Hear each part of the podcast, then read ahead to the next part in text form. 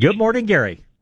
Morning, Bob. Morning, sir. Uh, I love the angel wing begonias and the the big leaf begonias, and and I keep them in big pots. And typically, we just let nature take its course, and right. they, they freeze back, and we start over. But it looks like this year they're going to make it through. So I know in the past you've said some plants that can be carried through shouldn't be because they might be they might be weakened. You're a good now, listener. Having, having vigorous plants is more important to me than uh, than, than saving a few bucks. So there's my question: Can I, if if they survive, am I wise to carry them over and and uh, let them go uh, through another season? And that's an excellent question. First of all, there are lots of different kinds of begonias.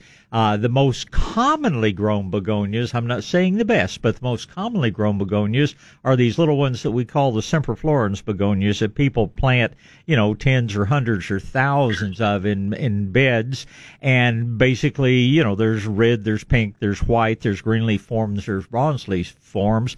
Those I do not recommend holding over. Those you probably should replace every year if you want them to last well through the summer. Angel wing begonias are a whole different group of begonias, and they're kind of like geraniums. They are capable of living for quite a few years. I would probably, oh, maybe the second year, I would just let them grow and enjoy them because they can easily be as pretty or prettier the second year, maybe even the third year.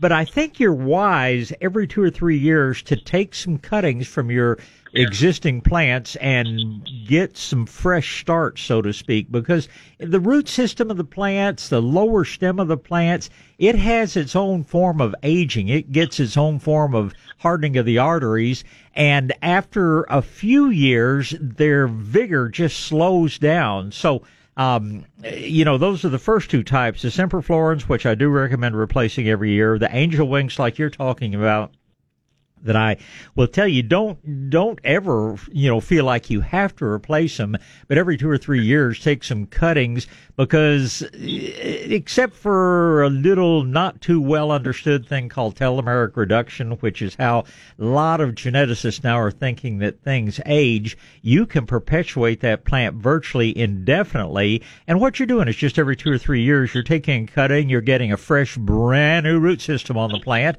You're going to grow it a while longer and then two, three years down the road, you're going to take a, another cutting. Uh, you've still got the same genetics. You've still got the same identical plant, but in effect, you're just giving it a good new root system every two or three years. Does that make sense? It, it sure does, and I appreciate it. Bob. Well, let me let me tell you one other thing. Now, you say a, a large leaf begonia. There is well, there are three ty- kinds we're going to talk about. There are, are others, but there is a, another group of begonias that tends to grow very large, very colorful leaves from a oh, an almost rhizome-like base, and these are the ones we call the Rex begonias or iron cross begonias. Uh, the iron cross is one of the more common ones, but boy, there must be a hundred different ones out there. And they don't make tall stems. They grow pretty much from the base and they are incredibly colorful. I'll put them in the same category as uh, the cane begonias in that they will live for you know several years and don't really need to be replaced.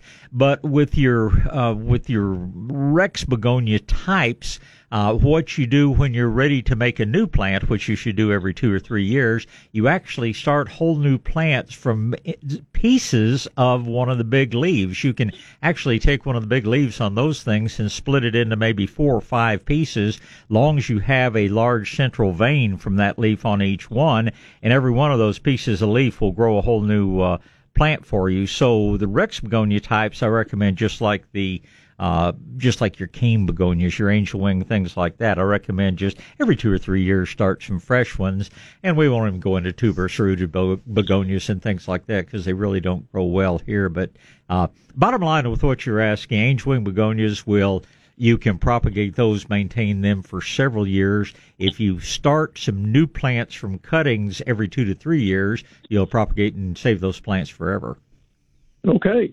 I appreciate it. Good question. I appreciate the call. You get out and have a great weekend. Thank you, sir. Thank you, Gary. Bye. All right. In addition to Clint, we now have Tom and Barbara waiting. So Clint called in first. Good morning, Clint. Good morning. Uh, I'd like to get your thought on a red gold nectarine for the Devine area. Okay. Um, do you have a chilling uh, hour number on that tree? That uh, did not list. Okay, that's the thing you're going to need to find out. Most nectarines are fairly high chilling. That's a new one on me, but they come out on they come out with you know varieties every year. If the chilling requirement is above 600 to 650, I have to say no for Devine because that's going to be your average chilling. And if things do follow the current trend of being a little bit warmer in the winter, one of these years we may be down to 550 to 600 most nectarines are up in that 800 to even a thousand hours of chilling, which means I'm not even going to try them in Boerne. Uh, but uh, you'll need to go online and just look for chill hours for that variety. If it's over 650, in fact, if it's much over 600, uh, I would not recommend it for your area because I suspect you're sitting.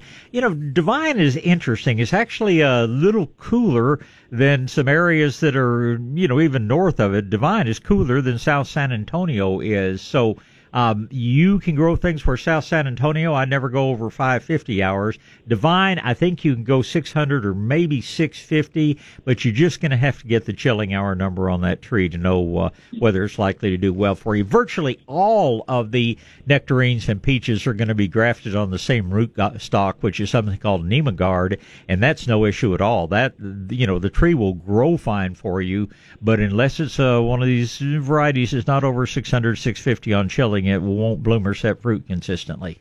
Make sense? Oh yeah, yes sir, it does. Now, if that doesn't work out, what variety do you recommend for the Devine?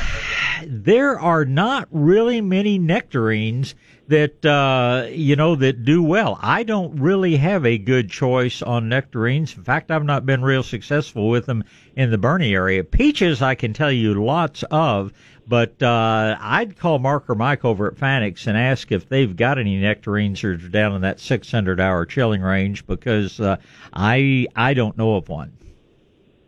Okay. Uh, regarding cut ants, any uh, latest word, word or ideas on how to fight them? Well, you know, again, I go more by what you guys tell me than anything written because none of the nobody publishing much has uh, a lot of information against them. Uh, the uh, again, you're in a little sandier soil, so it makes it a little more difficult, but still flooding the mound seems to be the most uh, across the board the most effective thing. And if you can put a little spinosad in with uh, the water as you're flooding that mound, that seems to be a doing a better job of eliminating the mound. There are lots of things you can do that will knock the mound back. Everything from orange oil to diatomaceous earth around the entrances. But the people who feel like they have completely kill the mound out for the most part have been flooding it and then adding a little bit of spinosad to the water at least uh, uh, maybe you know put your first several gallons of water into just flood it and then go back and uh, flood it with some spinosad water. And that seems to be giving a more consistent kill. Not every time but uh, um, you know with a try or two it does seem to consistently get rid of how much spinosad would you recommend? I'd use it at the rate of about two ounces per gallon. Two ounces per gallon. Yeah, that's that's a little bit higher. Uh, most uses and most uh, brands of spinosad we use about an ounce per gallon, but as you well know, those uh, leaf cutters are probably the toughest ant in the book to get rid of, and that's why I'm going to up it to about two ounces per gallon. But like I say, if you do your main flooding with just plain water, you're not going to have to make up more than a gallon or two of the spinosad water, and uh, that way you're not going to be using, uh, you know, too many dollars worth of spinosad to get them under. Okay. Now, on a couple of younger mounds that just uh, trying to get established, I tried a couple different things and it seemed, seemed to work on on young mound, but uh, I got my little brush, propane brush brush burner, screwed the top off, and and sat there and filled that hole full of propane. I know. I hope you're not a smoker. I don't think you are.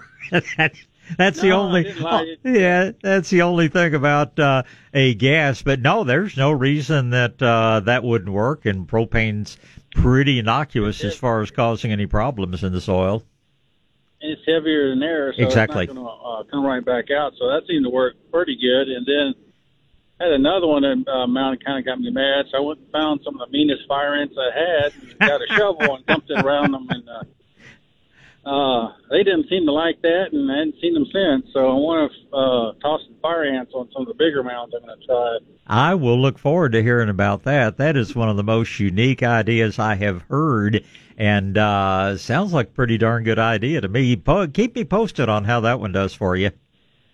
Will do. I appreciate the time. Always appreciate the call. You have a great, great weekend, Clint. Good to talk to you. Take care. Thank you, sir. Bye. Bye. All right, it's going to be Tom, Barbara, and Sid, and Tom's next. Good morning, Tom. Good morning. Morning, sir. Um, I have a larger piece of property, and I want to get rid of a couple of oleanders. Uh, one's quite large, and uh, I just wanted to know what's the safe way to safest way to dispose of one. And uh, and I do have a shredder; I can shred them. Mm-hmm. And the other and the other is um, what what's a good replacement plant? Okay, well, first of all, in getting rid of them, uh, they don't have a real extensive root system. Uh, and what I would do with that kind of plant, I would, you know, first go through with my pruning shears and, you know, cut it down to maybe six inches high, just enough to be able to get hold of that base. And then I just simply go around it with the grubbing hoe. It'll be about five minutes work, but uh, not a real big job for a guy, you know, that can swing a grubbing hoe. And uh, the roots just aren't that woody. The base of the plant isn't that big. And uh, I don't think you need to get a stump grinder or anything like that. So I just I cut it down six inches tall and then just go after it with a grubbing hoe. As far as how to dispose of it, um, you know, I don't even mind putting it in the compost pile. Running it through your your chipper shredder is going to be a fine idea. Um, if your chipper's like ours, it makes a pretty good sized chunk. I don't want to see, you know, I don't want to see it turning to anything that you're likely to inhale. Don't want to, if you've got any dry or dead pieces, those I probably would not run through a shredder because I don't want to cut it down to the point that it's you know, floating through the air and things like that. But it decomposes as it breaks down. Physically, you're also going to degrade the uh, chemical uh, toxicity part of it that's in there. It's it's toxic, but you know, it's it's one of these things, kind of like uh, the true yew, not the Japanese yew, but the true northern yew.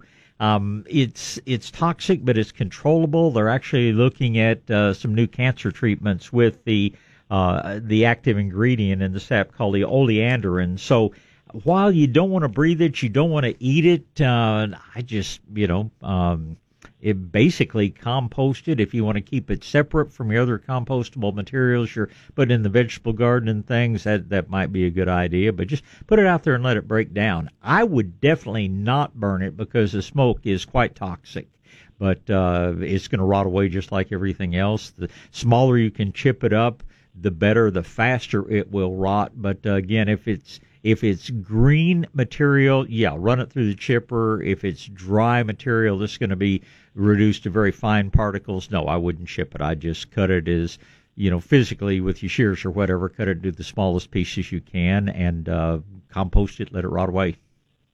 Okay. And what would be a good replacement plant to give that kind of big, you know, view blocking capability because one of them is it's easily almost 20 feet tall, 20 feet wide. It's a big plant. Okay, so you would like something evergreen, and uh, and possible. yeah, and uh, what um what would you consider an ideal height? Do you want it to grow up to 20 feet, or is uh, six or eight feet enough to do the job you're looking at? Uh, the bigger would be better. We it is like I said, we have a, a larger pe- uh, area okay. we'd like to cover. Okay, and uh, do you have uh, adequate water supply that you can water something regularly? If needed be, I could. I'd rather not, but Okay. uh, I'd, I'd eventually like it to take care of itself. Okay. Well, my my fastest growing choice for you is going to be Xylosma, X Y L O S M A. Uh, Xylosma is fast growing. It'll make 20 feet easily, and it'll do that in a relatively short order. If you want to prune it, you can keep the size down. If you want to make it a little bit more narrow, you can prune it to be a fairly narrow upright hedge. If you just let it grow, uh, it's going to be probably 15 feet wide and 20 feet tall within a very few years. And so that's going to be that's going to be the one that is going to come oh, probably closest uh, to being self-sufficient that is fairly fast-growing as well. Um, the other choice that I was going to mention was loquat, and loquat is also very fast-growing, but it never outgrows its need for occasional water. I mean, I probably seven, eight years out of ten, you're not going to have to water during the summer months. But when we get a really, really dry summer, yeah, loquat is going to get thirsty. It's going to droop and not do as well. So, uh, just as fast growing, just as reliable, just as dense. But uh, loquat would be, um, you know, would be something that uh, would would give you a lot of coverage in a hurry, just like the xylosma will. Third possibility, which long term may be the very best, but you're probably not patient enough for it, is a you know one of the better varieties of your standard Yaupon holly. And my favorite has to be happens to be one called Pride of Houston. Pride of Houston is a dense, upright, evergreen uh, small leaved holly. It does not mind our soils here. The female plants, which is just about all that are produced these days, give you a beautiful, you know, red berry in the winter months, but it's slow compared to the others. Your loquat, your uh, xylosma, those things are capable of putting on three, four feet of growth a year.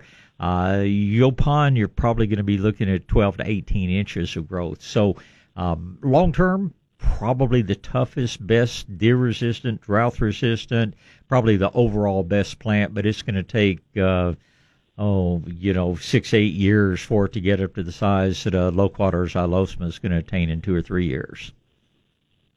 Okay. Well, thank you very much, Bob. I will tell you uh, if you're if you're ever you know in our neighborhood on Sunset Road, the building that's just to the east of us, little strip center in there, it's got a gym right on the front.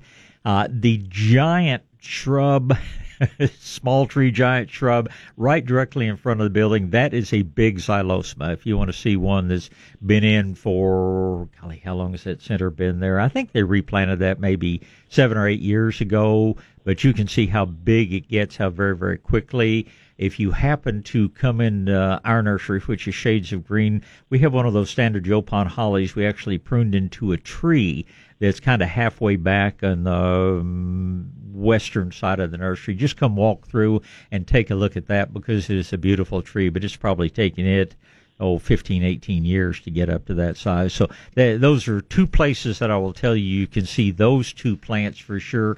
Loquats are a dime a dozen throughout north san antonio and you can see big ones of those almost anywhere you look. All right. Well thanks again. My pleasure tom. Thank you sir. Bye-bye. and goodbye. All right, let's get uh, Barbara in here before the break, and then we'll see if we can get Sid in too. Good morning, Barbara. Uh, you said two things about watering. Um, one is if you're going to water, if you're going to fertilize, don't water. Uh, uh, I have that backwards. Uh, and and we, you better be watering if you fertilize.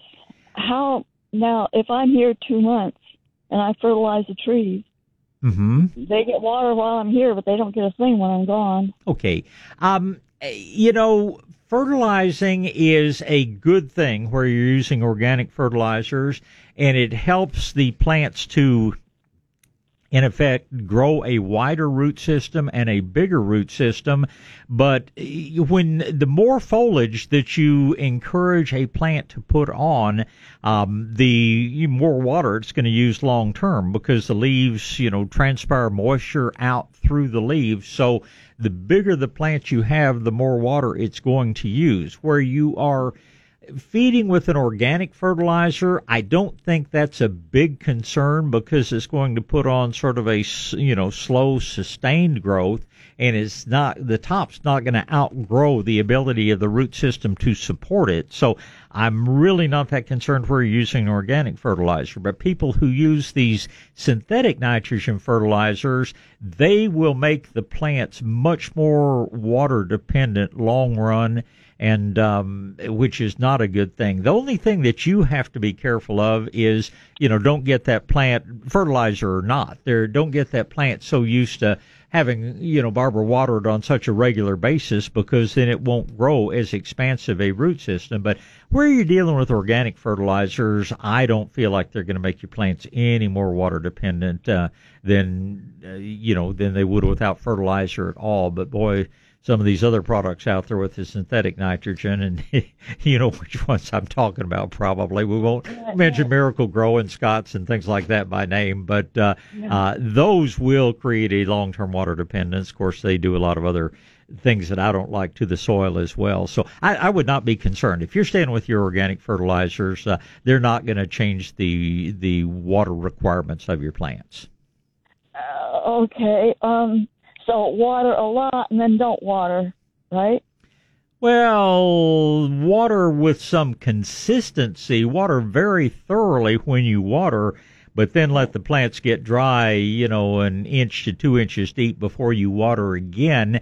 And uh, like I say, if you're you know, if you're doing this on a consistent basis, if you have uh, some months of the year when you can water with some regularity, uh, you're not really causing any problems. But the person who waters year round on a fairly heavy watering basis and then stops watering altogether, that's where you're going to create a problem. And I liken that to a big old pecan tree that I had growing along the creek on my ranch. And that creek virtually never went dry. And if it did, it was just for two or three months at a time. But uh, back in 2011, when we had the worst drought we've ever had, um, that tree folded up and died because the creek went dry for two years and it had become so reliant on that water that it couldn't survive without it. Now, 200 yards away over in the field where I've got pecan trees that were not relying on that creek for water, those trees hardly missed a beat in uh, the worst drought we've ever had. They just kept right on growing and they're beautiful today and they were then. So, um, you, you don't want to, you know, in effect, get those plants spoiled with consistent, heavy, regular watering and then stop watering altogether. But on a seasonal basis, if you're there watering with some regularity for, you know, six months of the year and then having to be out of town for a while, no, that's not going to bother, especially our native plants and our well adapted plants. That's not a problem at all. Thank you. Big. That's a big help. Um, now you said this is so hard for me to swallow. They only take up water 10 feet from the trunk.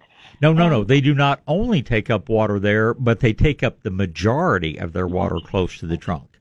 Thanks. Okay, next next thing is that guy with chickens. Yeah. He, he on cut ants that was a good solution too. If you can have well, that that is an excellent solution, especially if you have what they call that chicken tractor, where you move the chicken house over, yeah. you know, on top of it. But we have a lot more cut ants than we have chicken farmers out there. He said, yeah, he said it was worked really well.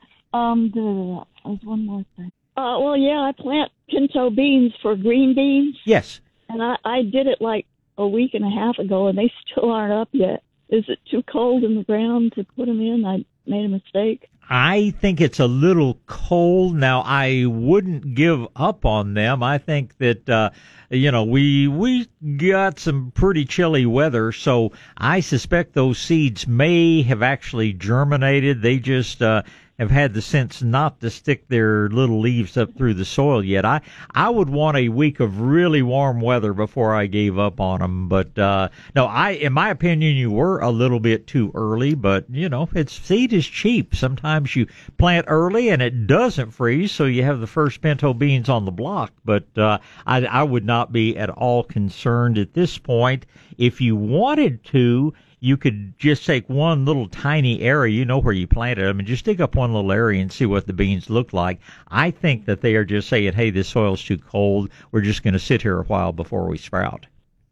Yeah, cheap cheap is not the word for it. They're the ones I cook. Um, right.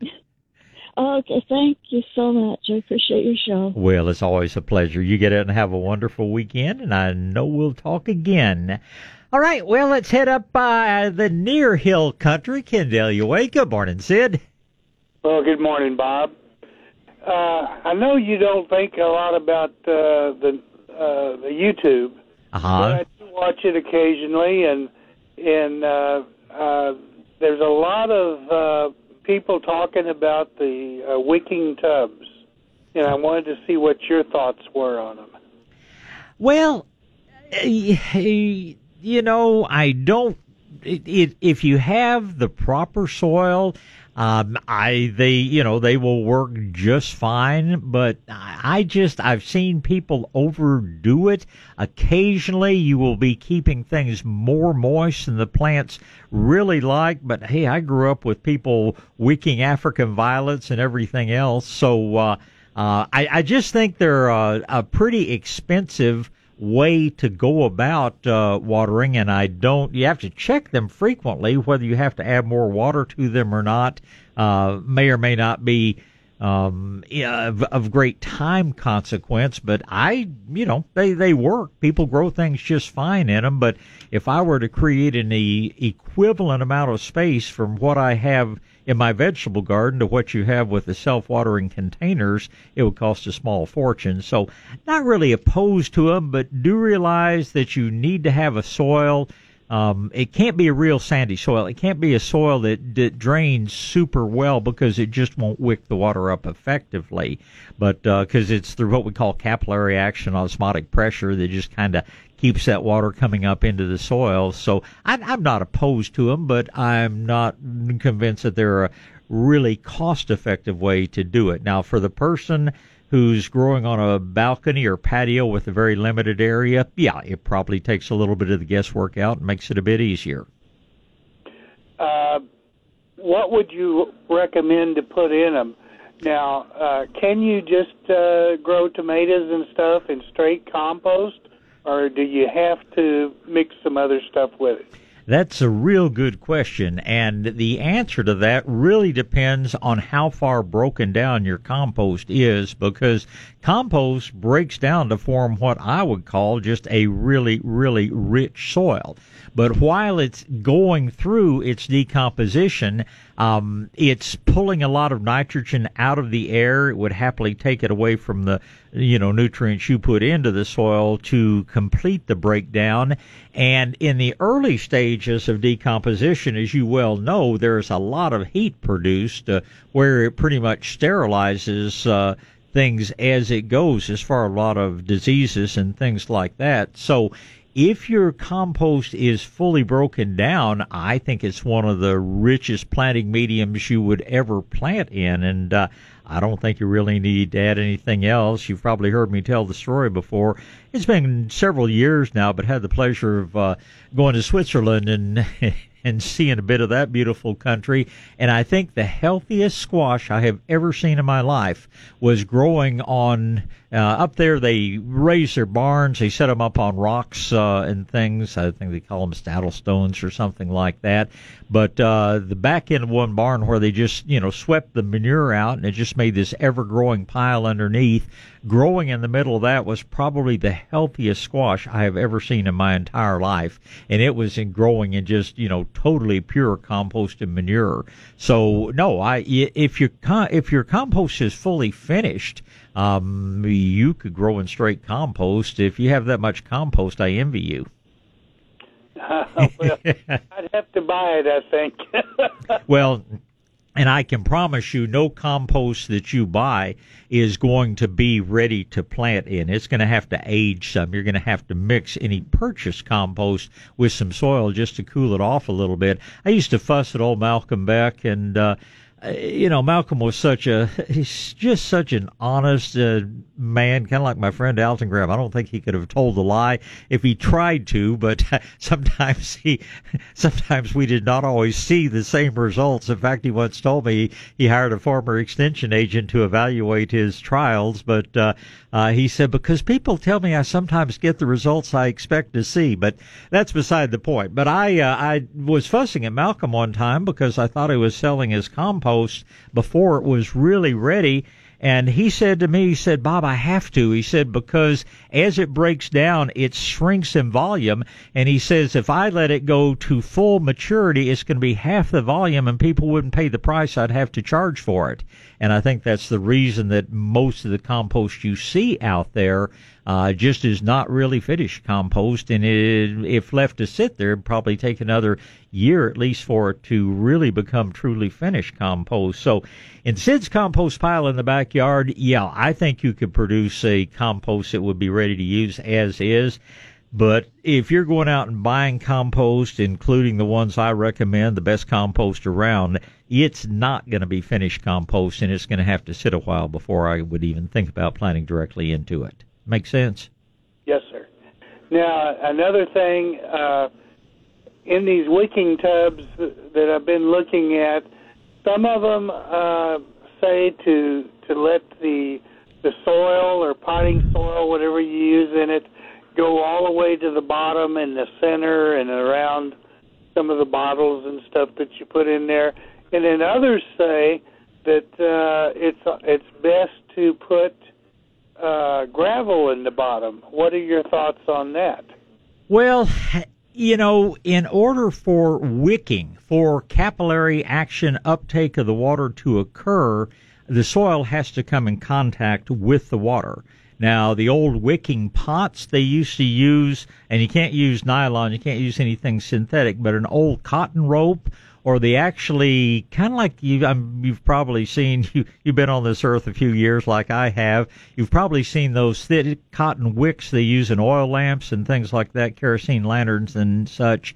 And something like that you know you can you can put the end of that cotton wick down in a jar of water and pretty soon that whole thing will be you know totally saturated. And as a matter of fact if you have that wick lying out on the table next to your container, all of a sudden you'll have a puddle of water, you know, start forming around the end of it. So the old wicking pots, the water was actually never in contact with the soil, but they used something like cotton ropes to wick the water up into the pot. And uh, people, gosh, I you know, growing up, that's how everybody grew African violets. They put a big, you know, piece of uh, cotton string or whatever in the bottom of the pot, and you know, just extended that down into the water reservoir underneath the plant. So.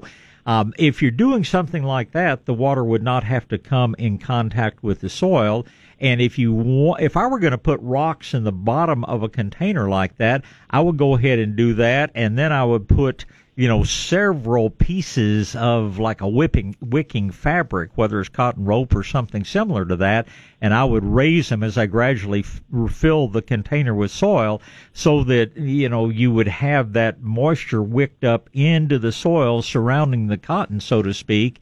Uh, and it, that's what I would do if I were putting rocks in the bottom if I were, you know, just putting it in, in fact, a, a water reservoir, uh, you could fill with soil all the way to the bottom, but you, you never want any, you want your soil in effect to be in contact with the moisture, but you don't want your soil to stay soggy, soggy wet because it, where that soil gets really waterlogged, uh, you're going to develop an anaerobic condition. You're not going to have any oxygen in the soil. You're going to have some um, rotting, shall we say. Most of the really bad uh, disease causing organisms out there, and we're talking about, um, you know, not things you get in your soil, but tetanus and botulism, things like that. Uh, um, oh, what's the uh, uh, the the intestinal disease people get? Um, anyway, those are all bad things that occur in anaerobic conditions. And the same thing is true of a lot of the diseases of plants. Those things develop where there's inadequate oxygen and where the soil stays too wet. It's not the it's not that the water kills anything. It's the water drives the oxygen out, and uh, lack of oxygen is what's going to cause problems. Both because plants' roots need oxygen and because that anaerobic condition leads to the formation of some things that are pretty nasty down there. So. Um, you, you, you're almost going to have to visually at least create a cross section of what your wicking pot is going to be, and you're going to have to feel, figure out how you're going to get the water from your reservoir to begin making its way up through the soil in your pot because you can't simply have the bottom three inches of your soil you know in a you know in a layer of water or it's going to turn into a very unhealthy and probably pretty stinky condition. So um, there's there's a bit of science in there, a bit of engineering goes in to create an effective wicking system. Am I making sense? Does that make sense to you?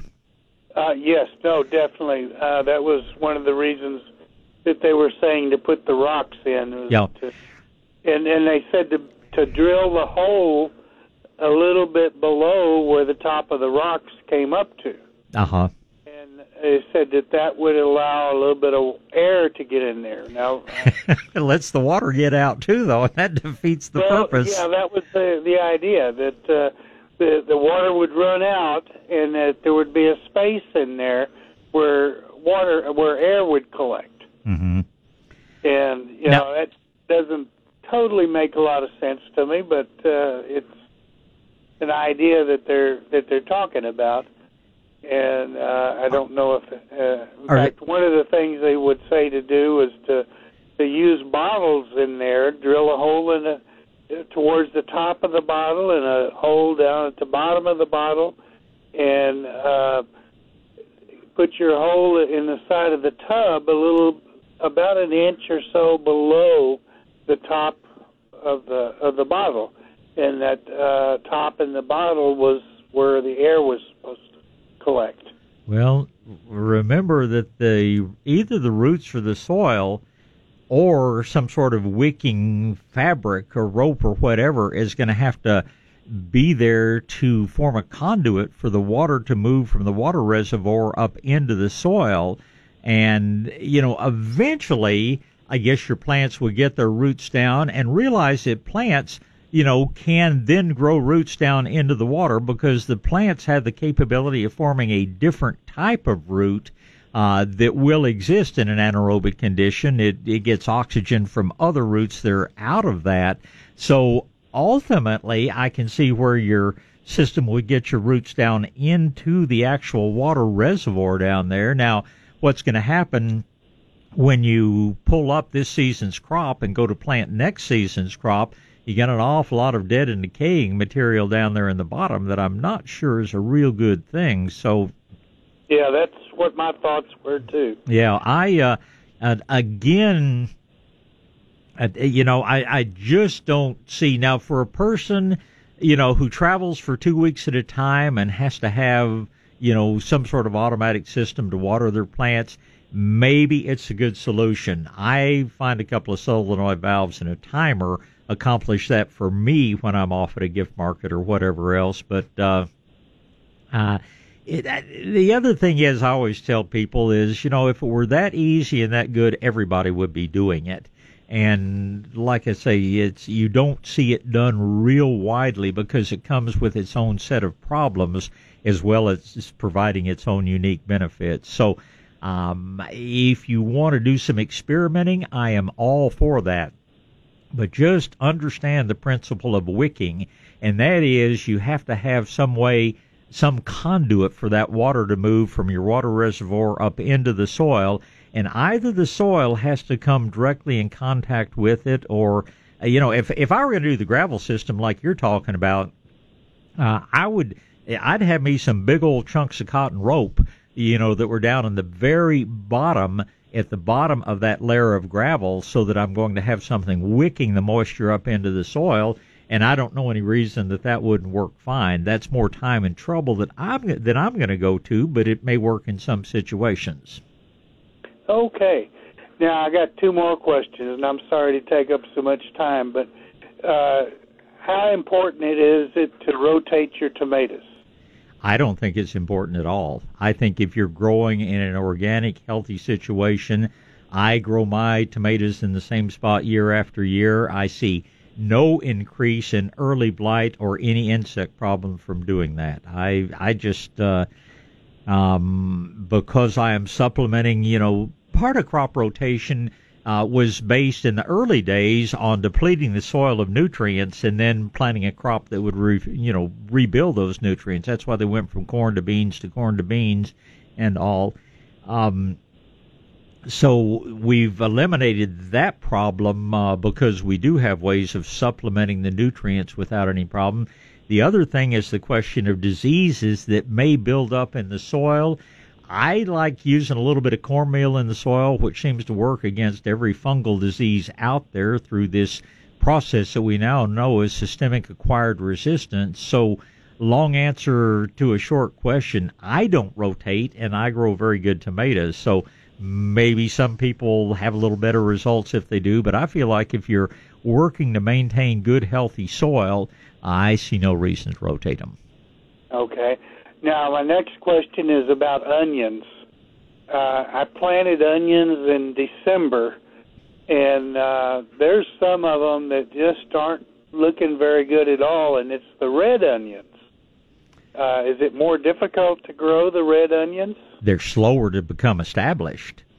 Uh, they're very definitely slower to become established, and they uh, they are a little slower to grow, which long term is why they have better keeping qualities than the yellow onions. So if they're truly unhealthy, um, then you may need to take a look at what's causing that. If they are just not as vigorous as your super sweets and things like that, I think you're just looking at the nature of the beast. They just take longer to grow and produce. And, uh, um, you know, I, I plant those mixed bundles we can get these days, and the reds are the slowest, the yellows or the whites are the second slowest, and those yellow, especially the super sweets, they take off like gangbusters. So I'm not sure you're looking at a problem. I think you're just looking at plants that uh, are slower to become established. Well, I've got uh, quite a few of them that just totally disappeared, and now I'm wondering what what does uh, what, is there something that eats them? Did the pill bugs eat them? Oh yeah, yeah, absolutely and I did put out some Sluggo. Uh, I have only done it once. Now, did you put out Sluggo or Sluggo Plus? The, the Sluggo Plus. Okay, that's what it because this regular Sluggo does nothing against pill bugs. Sluggo Plus will get the pill bugs as well. Um, I've I probably where I've got an issue with pill bugs, I put that Sluggo Plus out once a week. I just need to do that more than uh, I only did it once, and thought maybe that would take care of them. Well, depends on how many pill bugs you have, and because it is a bait, and because it may be drawing them from some distance away. Um, for me, it's usually multiple applications, and I suspect for you as well. Okay. All right. Now, the one bed where I do plant the tomatoes is last year I did didn't do very well with the tomatoes, and I was even growing the Juliets now, I did get quite a few, but not like I've done in the past. Well, last year we had some weather issues. Be sure that you do work a little bit of cornmeal in when you plant, and you may simply need to, you know, increase your fertilizing. The the weather we went from cold to very hot very quickly, and a lot of tomatoes just didn't produce as well. I probably had the worst tomatoes I've had in 10 years last year, so I'm not going to judge too much on how things did. But I would definitely, I'll be putting more cornmeal in the ground this year just to take care of any problems, especially since we've learned so much about this systemic acquired resistance. But uh, I'd up your fertilizing, I'd use your cornmeal, and I'd hope for better weather. Okay. And one last question uh, I've heard about uh, the sea mineral. Supposedly, it's uh, evaporated uh, seawater okay. that has a lot of minerals in it. Uh-huh. Uh, what are your thoughts on that? In pots, I would never use it. In the ground, I would use it sparingly. The best that I know of that's at a reasonable price is called Redmond, R E D M O N D, Redmond sea salt and uh, it's used principally as a cattle supplement. But uh, it's as good as any of these uh, lightweight salts they recommend for gardening. But don't overdo it. It does have a fair amount of sodium in it, and it can burn if you overdo it. But there's no doubt that uh, you know that that seawater contains many many different nutrients, but we get the same benefit with liquid seaweed without the potential buildup of salt. So again, experiment with it. I would not go out and pay somebody, you know, a high dollar price for it. Uh, and I use the Redmond salt occasionally, but not real heavily. But I think just the old Redmond cattle supplement salt is uh, going to be as good as anything you'll buy. Well, when I Googled it, I noticed that one of the things that came up was the uh, the growing green. So apparently, it has a little bit of that in it too. I'll ask Stuart about that next time I talk to him. But he puts a lot of things in there. The only things other than active ingredients that he has to list on the bag Uh, I mean that he has in anything that he lists on the bag, he has to prove various things, and it becomes a very expensive process. But Stewart adds a lot of beneficial things into his mixes that are not on the bag simply because it doesn't cost him as much to get his label approved, and uh, uh, he's not using anything toxic to do that. But I would not be at all surprised if he adds a little bit of that to his blend. And I talk to Stewart pretty often, uh, so uh, I'll ask him that next time I talk to him. Very good. Well, I really appreciate your show. Well, I appreciate the thoughtful question, Sid. You call any time, and uh, you have a good weekend in Candelia. Thank you, sir. Thank you. Bye. We start with Diane. Good morning, Diane. I'm in Seguin, Bob. uh, well, you're in Seguin, and then uh, Geronimo, who just dropped off, was in, I didn't even see where, but how are you today? I'm good. How are you doing? Just fantastic. I was in Seattle all week. Got got off that plane yesterday afternoon. Very thankful for Alaska's nonstop flight, and uh, I think we almost saw the sun for the first time in about uh, the five days we were up there. So it was a good trip. Saw some really interesting things. Talked to a lot of very interesting people, but very glad to be back in San Antonio. Well, we're glad to have you back. So here's my question. I last year and then about two year two years before that, so it was like every other year. I had a massive outbreak of fleas in my courtyard, which has uh, brick pavers Mm-hmm. which seem to be where they came from the most. The periphery has some landscaping, like there's a big oak tree on the edge, and then there's, you know, a, a little bit of landscaping, and it's not a huge courtyard. But if you stood out on the bricks to water the container, you were covered with fleas, not to mention the cat. Mm-hmm. So, unfortunately, desperate times called for desperate measures. So this year I would like to do a preemptive strike. Can I use the beneficial nematodes in that area? Of course, spray it where the the landscaping is, but also in the brick pavers and get into those grooves.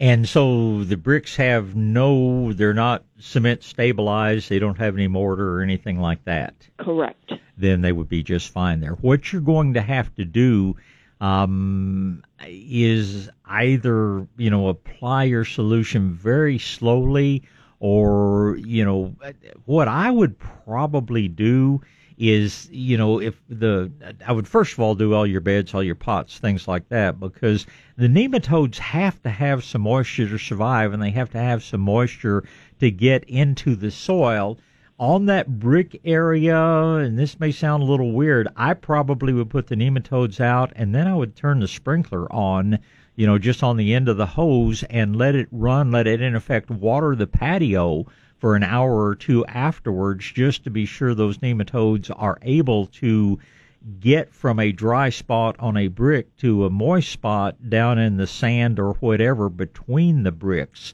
But um, I you see what I'm saying? If you just no, spray them out exactly and leave them alone, eighty percent.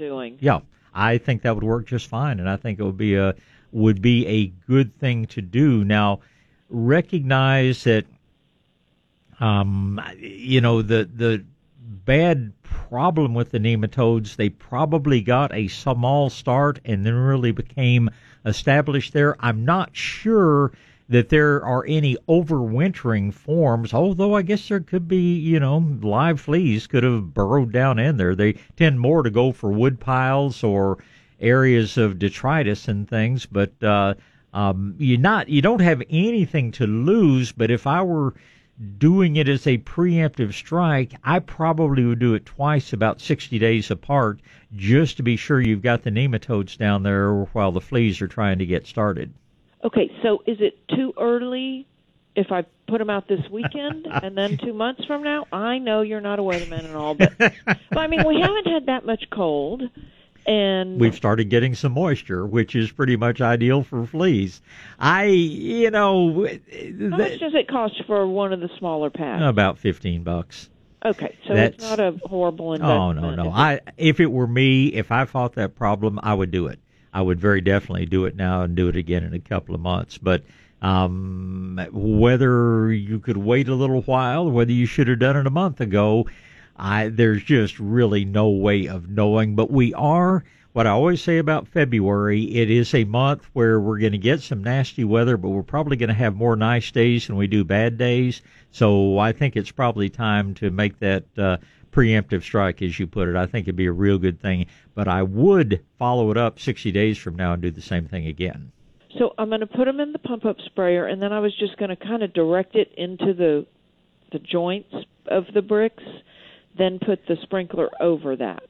You can do that if you like. I think you're doing it a little bit more uh, intensively than you need to. I probably would be doing it with a watering can and not worrying okay. about uh you know I just always pump up sprayer. I always worry about some of them getting clogged up in that nozzle going through. I would be more likely to uh you know use them in a little bit more liquid, which will go about 20 times faster, and just be sure you follow up immediately with the sprinkler.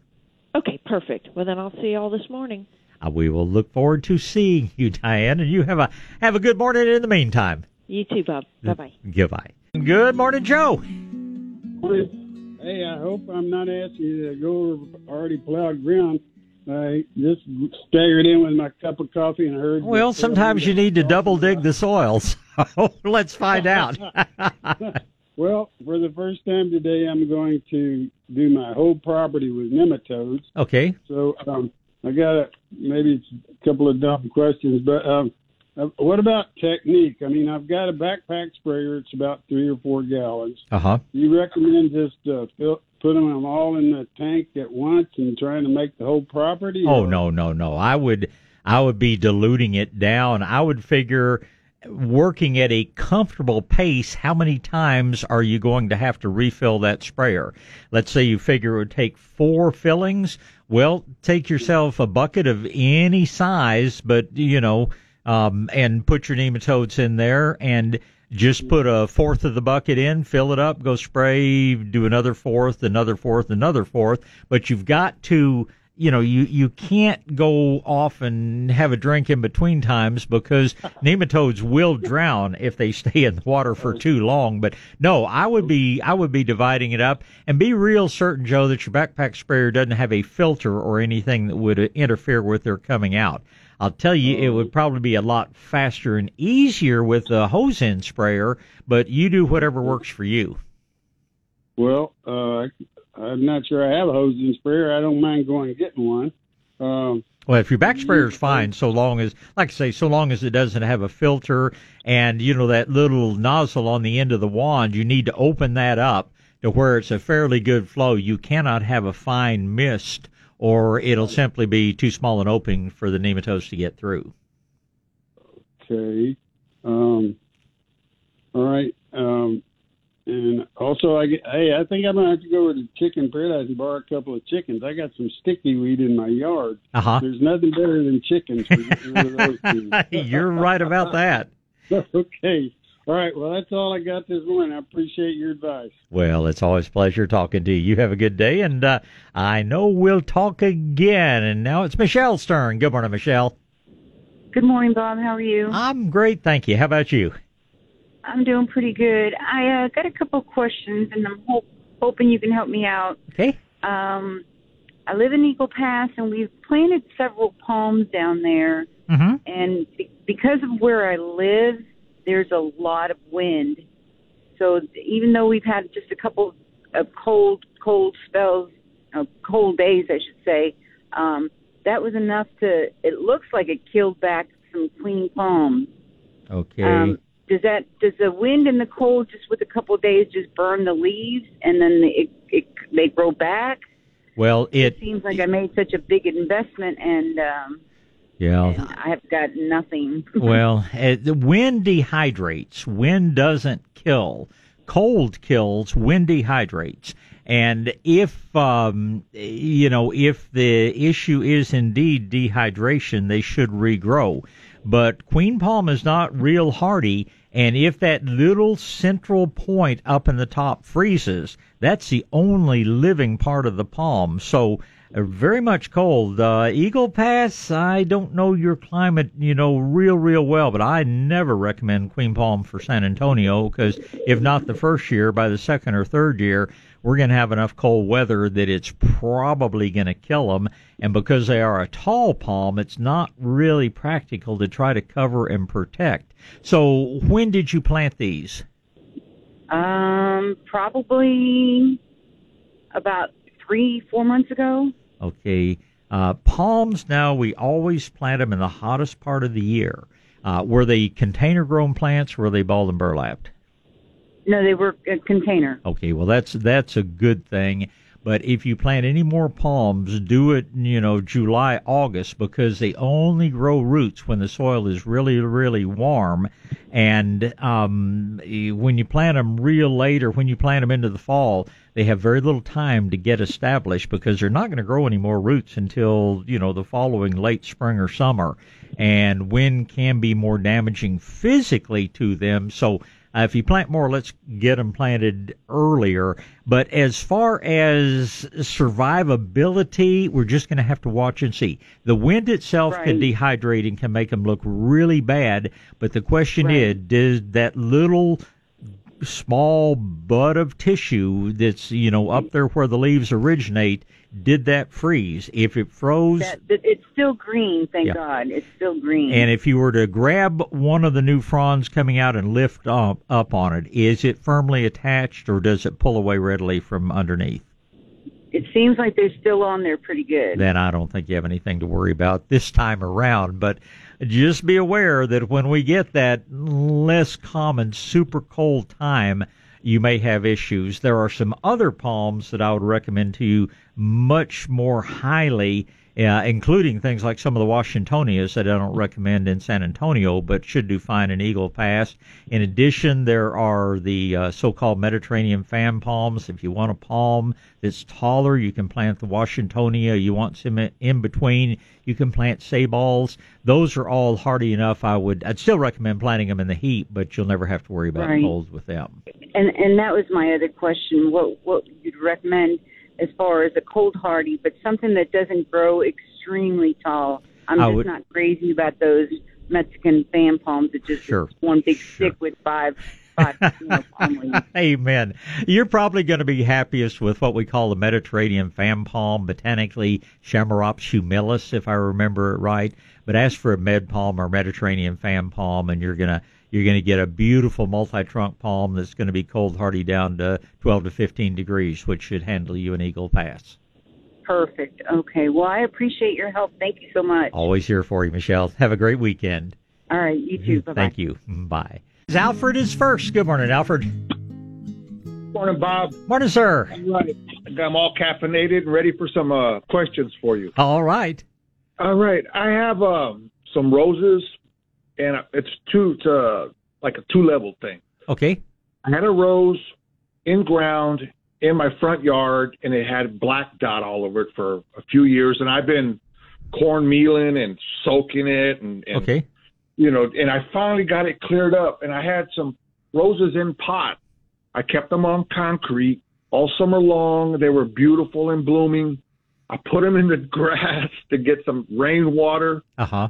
And now they're full of black dot. Okay, has nothing to do with the fact that you put them in the grass. The fungus that causes those black spots is, appropriately enough, called black spot fungus, and the spores float through the air. And Oh. and when the spores land on a leaf that has a little moisture on it, then that spore sprouts and grows and creates that spot. So it is, it's not your fault, so to speak. Just uh, we got the rain, uh, we got the appropriate conditions, and uh, the like I say, the spores you know, they are a part of what makes up that so-called mold count that we hear about. So had nothing to do with what you did or didn't do. I will tell you some rose varieties are more susceptible to black spot than others, and you may want to keep some notes on your own. But uh, keep up with the cornmeal, make yourself the corn water tea and spray periodically, but don't feel bad about having moved them to the grass. That had nothing to do with the appearance of the black spot Okay, how do I remedy that? uh, just with cornmeal. Uh, corn water tea, soak that uh, cornmeal in water, you know, maybe half a cup in uh, a gallon of water or a couple of tablespoons in a quart of water. Let it soak overnight and then spray with that, and it will control it. Okay, now changing uh, next page. grubs, caterpillars, and uh, nematodes. What's I've got? I've been weeding my yard. I, I Uh-huh. just got taken over by some kind of spaghetti-looking weed, and and, and I've been pulling it out. It's got a little little bitty root system. Oh yeah, and it just goes all over the place. Yeah, it's uh, called bed Yeah. straw. They actually used to dry it and stuff mattresses with it, believe it or not. And uh but uh you can mow it off, you can pull it up. You just want to get it before it goes to seed. Uh if there's nothing else in the area, you could always spray with vinegar and orange oil, but I just get out there with a rake and just go through and out of the ground and into the compost pile with it. But yeah, it's very common this time of year. Okay, that's what I've been doing. And then I'm attacking all the milkweed and and um, some other weeds with little yellow flowers and Mhm. the ones with the little ball that puffs and let throws all that seed out. Sounds like a dandelion to me. Let me, Yeah, I don't know what it. It's, let me let me ask let me ask you a couple of questions. What is your basic grass? Is it Bermuda or St. Augustine? What's your background grass, so to speak? By the the weeds are coming out in the St. Augustine Okay. and in the Bermuda areas where that that uh, spaghetti one is taken over. Uh huh. And uh, you know when I yank it out, when I rake it, that that spaghetti one you were talking about, Yeah. it, it's beautiful grass under it. Yeah. Yeah. That's green. It's not dead. Yeah, And- well, it didn't even die back for the winter. Yeah, I again, you can mow it off, you can rake it out, whatever works for you. Just just get it knocked down before it starts making seed, because every one of those plants will make hundreds of seed, and uh, they just lie there. You don't even know they're there till next spring when all this starts up again. Yeah. Okay. Yeah, it just sort of attacked me last year. Now I'm paying for it. Um, now the weeds are in St. Augustine that is brown. Okay. I've got a lot of green Augustine, but I've got these whole section of my yard that's brown. Okay. And what I've noticed is when I'm digging up the weed, you know, I, I get a knife down there and I so I get the root, and um, I, I see a lot of grubs, Okay. large grubs, and caterpillars. Okay. Well, like. Yeah, the the bad news is that you probably got some dead grass in there, and the culprit was probably those grub worms that you're finding now. But they're they're pretty much beyond their feeding stage. So um, I'll tell you just a second how to go about killing them. But the guys that did all the damage were tiny little grubs. They're called the first and second larval instars, and um, those are the ones that do all the damage. The grubs you're finding now, they're just uh, waiting for it to warm up a little bit more so they can go out and have a little fling, go lay eggs, and start the process all over again. So I'm not concerned that those grubs are going to cause more damage. Now, um, putting out the beneficial nematodes will kill them. It will take much longer. Uh, I mean, the nematodes kill those little, the tiny little grubs within a matter of hours. The big grubs, it may take a week or two, but don't worry about the fact that you'll continue to see them because they're not continuing to eat. They're just waiting for their chance to turn into June bugs. And um, next year, or this coming year, I should say, anytime you see those June bugs appearing, that's the time you need to get the beneficial nematodes out so that you don't wind up with dead grab, grass from the little grubs having eaten all the roots off of it. We won't really be able to tell until growth starts this next spring how much of that grass is dead, how much of it is going to come back. The caterpillars are an incidental problem. They uh, they're a nuisance, but uh, they're much more of a threat to flowers and tomatoes and some other things out there. They're not really causing that much problem at all with your grass. And if I were going to tell you, I think the most important thing you'll do this time of year is to put some fertilizer on, uh, good organic fertilizer. If it's in the budget, an application of compost would be a great idea. And beneficial nematodes, like I say, it's a little early to take care of the stage of the grub worms that does the damage, but uh, and it will help reduce the number of big grubs you've got. But you're always going to have to watch out because they will fly in from the neighbors and everywhere else. So uh, we just need to get a little ahead of the game if we have a big flight of June bugs this spring. Try to stop that damage before it starts. Okay. And next, the uh, my grass, my dirt. When I was down there, you know, on my knees, I noticed I have a lot of uh, green kind of mold and, and black dead mold, a layer on top of the dirt. Yeah. And that's just the result of uh, our weather cycle, which has gone from very dry to suddenly having three weeks of rain. That is not a problem in any way, form, or fashion. Let's just pray that the rains keep up because that's what we need. But it's nothing need, you need to worry about or do anything about. Oh, okay, good. I was about ready to throw peroxide out there. no, you don't need to. I would peroxide would be good on sidewalks or you know decks or things if you see this coming because it can be very slick.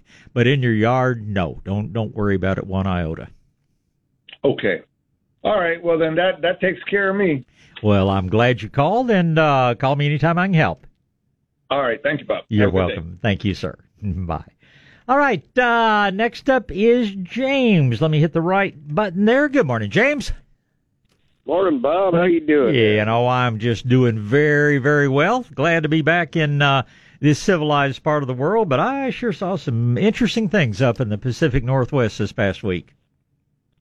Yeah, that's uh it rains up there, you know. You can do you can grow what you what you please. Oh, well, as long as it doesn't take too much sunshine, because this time of year you don't have much sunshine. We we had sunshine the day we landed, and uh, all we had was rain from then on. But man, we got out and visited a lot of good nurseries, did some gift buying, and just talked to a lot of people, just lots of interesting people in the nursery business, and that's what I loved about getting out and visiting with other people to see how they're doing it.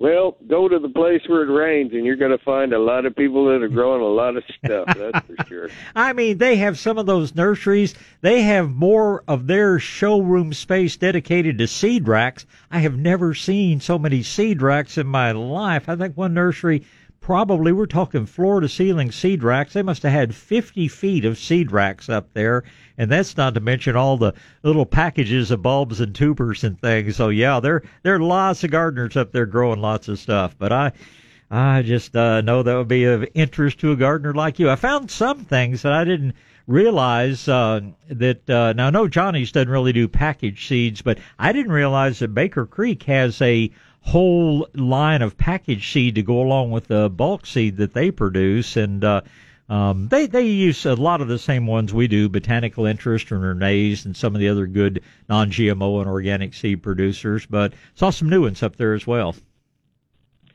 Yeah, you could spend uh, spend a lot of time going through them racks looking looking to see what's new and exciting. That's for sure. I, I I think the weather's just so crappy up there most of the time. That's how they spend the winter is studying their seed catalogs and going through the seed racks, figuring out their what they're gonna what they're gonna plant when uh, spring finally does arrive.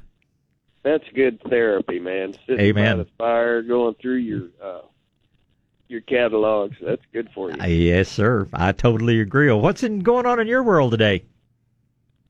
Um, let's see. We got down to twenty-seven. Yep. uh, believe it or not. Uh, and those, uh, all those little uh, tomatoes and peppers in that uh, cold frame that I was telling you about just Yeah. made it just fine Oh, without yeah. any uh, additional heat. Yeah, the cold frames are wonderful things. That's working just fine. That that insulation. Uh, I went out to a a friend's farm just down the road uh, to pick up a load of mesquite wood. Uh huh. In fact, that's what I'm burning right now. And right at the gate, he's got a a, uh, a, uh, a yucca, Uh huh. big yucca that's putting up some kind of what I look like a seed stock. You know, like a Oh, that's probably Yucca carnerosana, the one they call the graveyard dagger, and it's going to be quite a mass of white blooms. But you know the difference in yuccas and century plants. The yuccas bloom every year, or just about every year. The uh, agaves they bloom one time and then they die. But I'll bet you that's what they call the graveyard dagger, and it's going to be beautiful in two three weeks when those flowers start opening. okay. I it's not too far down the road from me, so I was wanting, wanting to run out every uh, every Sunday and take a look at it. Mm-hmm. Uh, is can we propagate that or just enjoy it? You're going to have to get some seed from it. Yes, it will make seed, and it's a real interesting botanical process that we won't take the time to go through now. But no, they will make some seed pods, and uh, a good gardener like yourself, you can propagate them from seed. They're a little slow to get started, but uh, you're not able to take cuttings or really not practical to do root divisions or anything like that. But yeah, keep an eye on it. You will see the seed pods will be very distinctive, and each one will have quite a few seed in it. Oh, okay. Because the the farmer that owns the land wanted to. Uh, he was interested in uh, getting a few more started down that fence line. Oh, absolutely. I told Yeah. him I'd call you and find out how it worked. Yeah, well, seed is the way to do it, and the most successful way is going to get James to start you some little plants to set out there. Direct seeding into the ground, nah, probably not going to get much results from that. But starting your seed, as you do so many things, six months from now, you'll have a nice little plant to set out. Well, then we just keep an eye on it, and then it'll uh, it'll tell us what's going on. Yeah, as soon as that seed pod starts to discolor, harvest it, and uh, you'll find plenty of uh, medium-sized black seed in that pod. Okay, well that's uh, that's good information. That's really what, what we wanted to know. Um, we put down when we're planting whatever tomatoes or peppers or whatever, we put down a certain amount of compost Right? and growing green and a few other magic powders and uh, take the power planter and run it up and down, you know, and get Right. it all Yeah. nice and yummy. Uh, you're uh, you're wanting us to use uh, some uh, cornmeal, but I'm not real sure. What about a cup every uh, every planting place? Oh gosh, I'd say you know I use a handful, which is probably going to be a, a light handful, which should be less than half a cup. If I were working it into the ground, if I were doing what you're doing, I just you know like just heavy salt and pepper is about how much I'd put it out.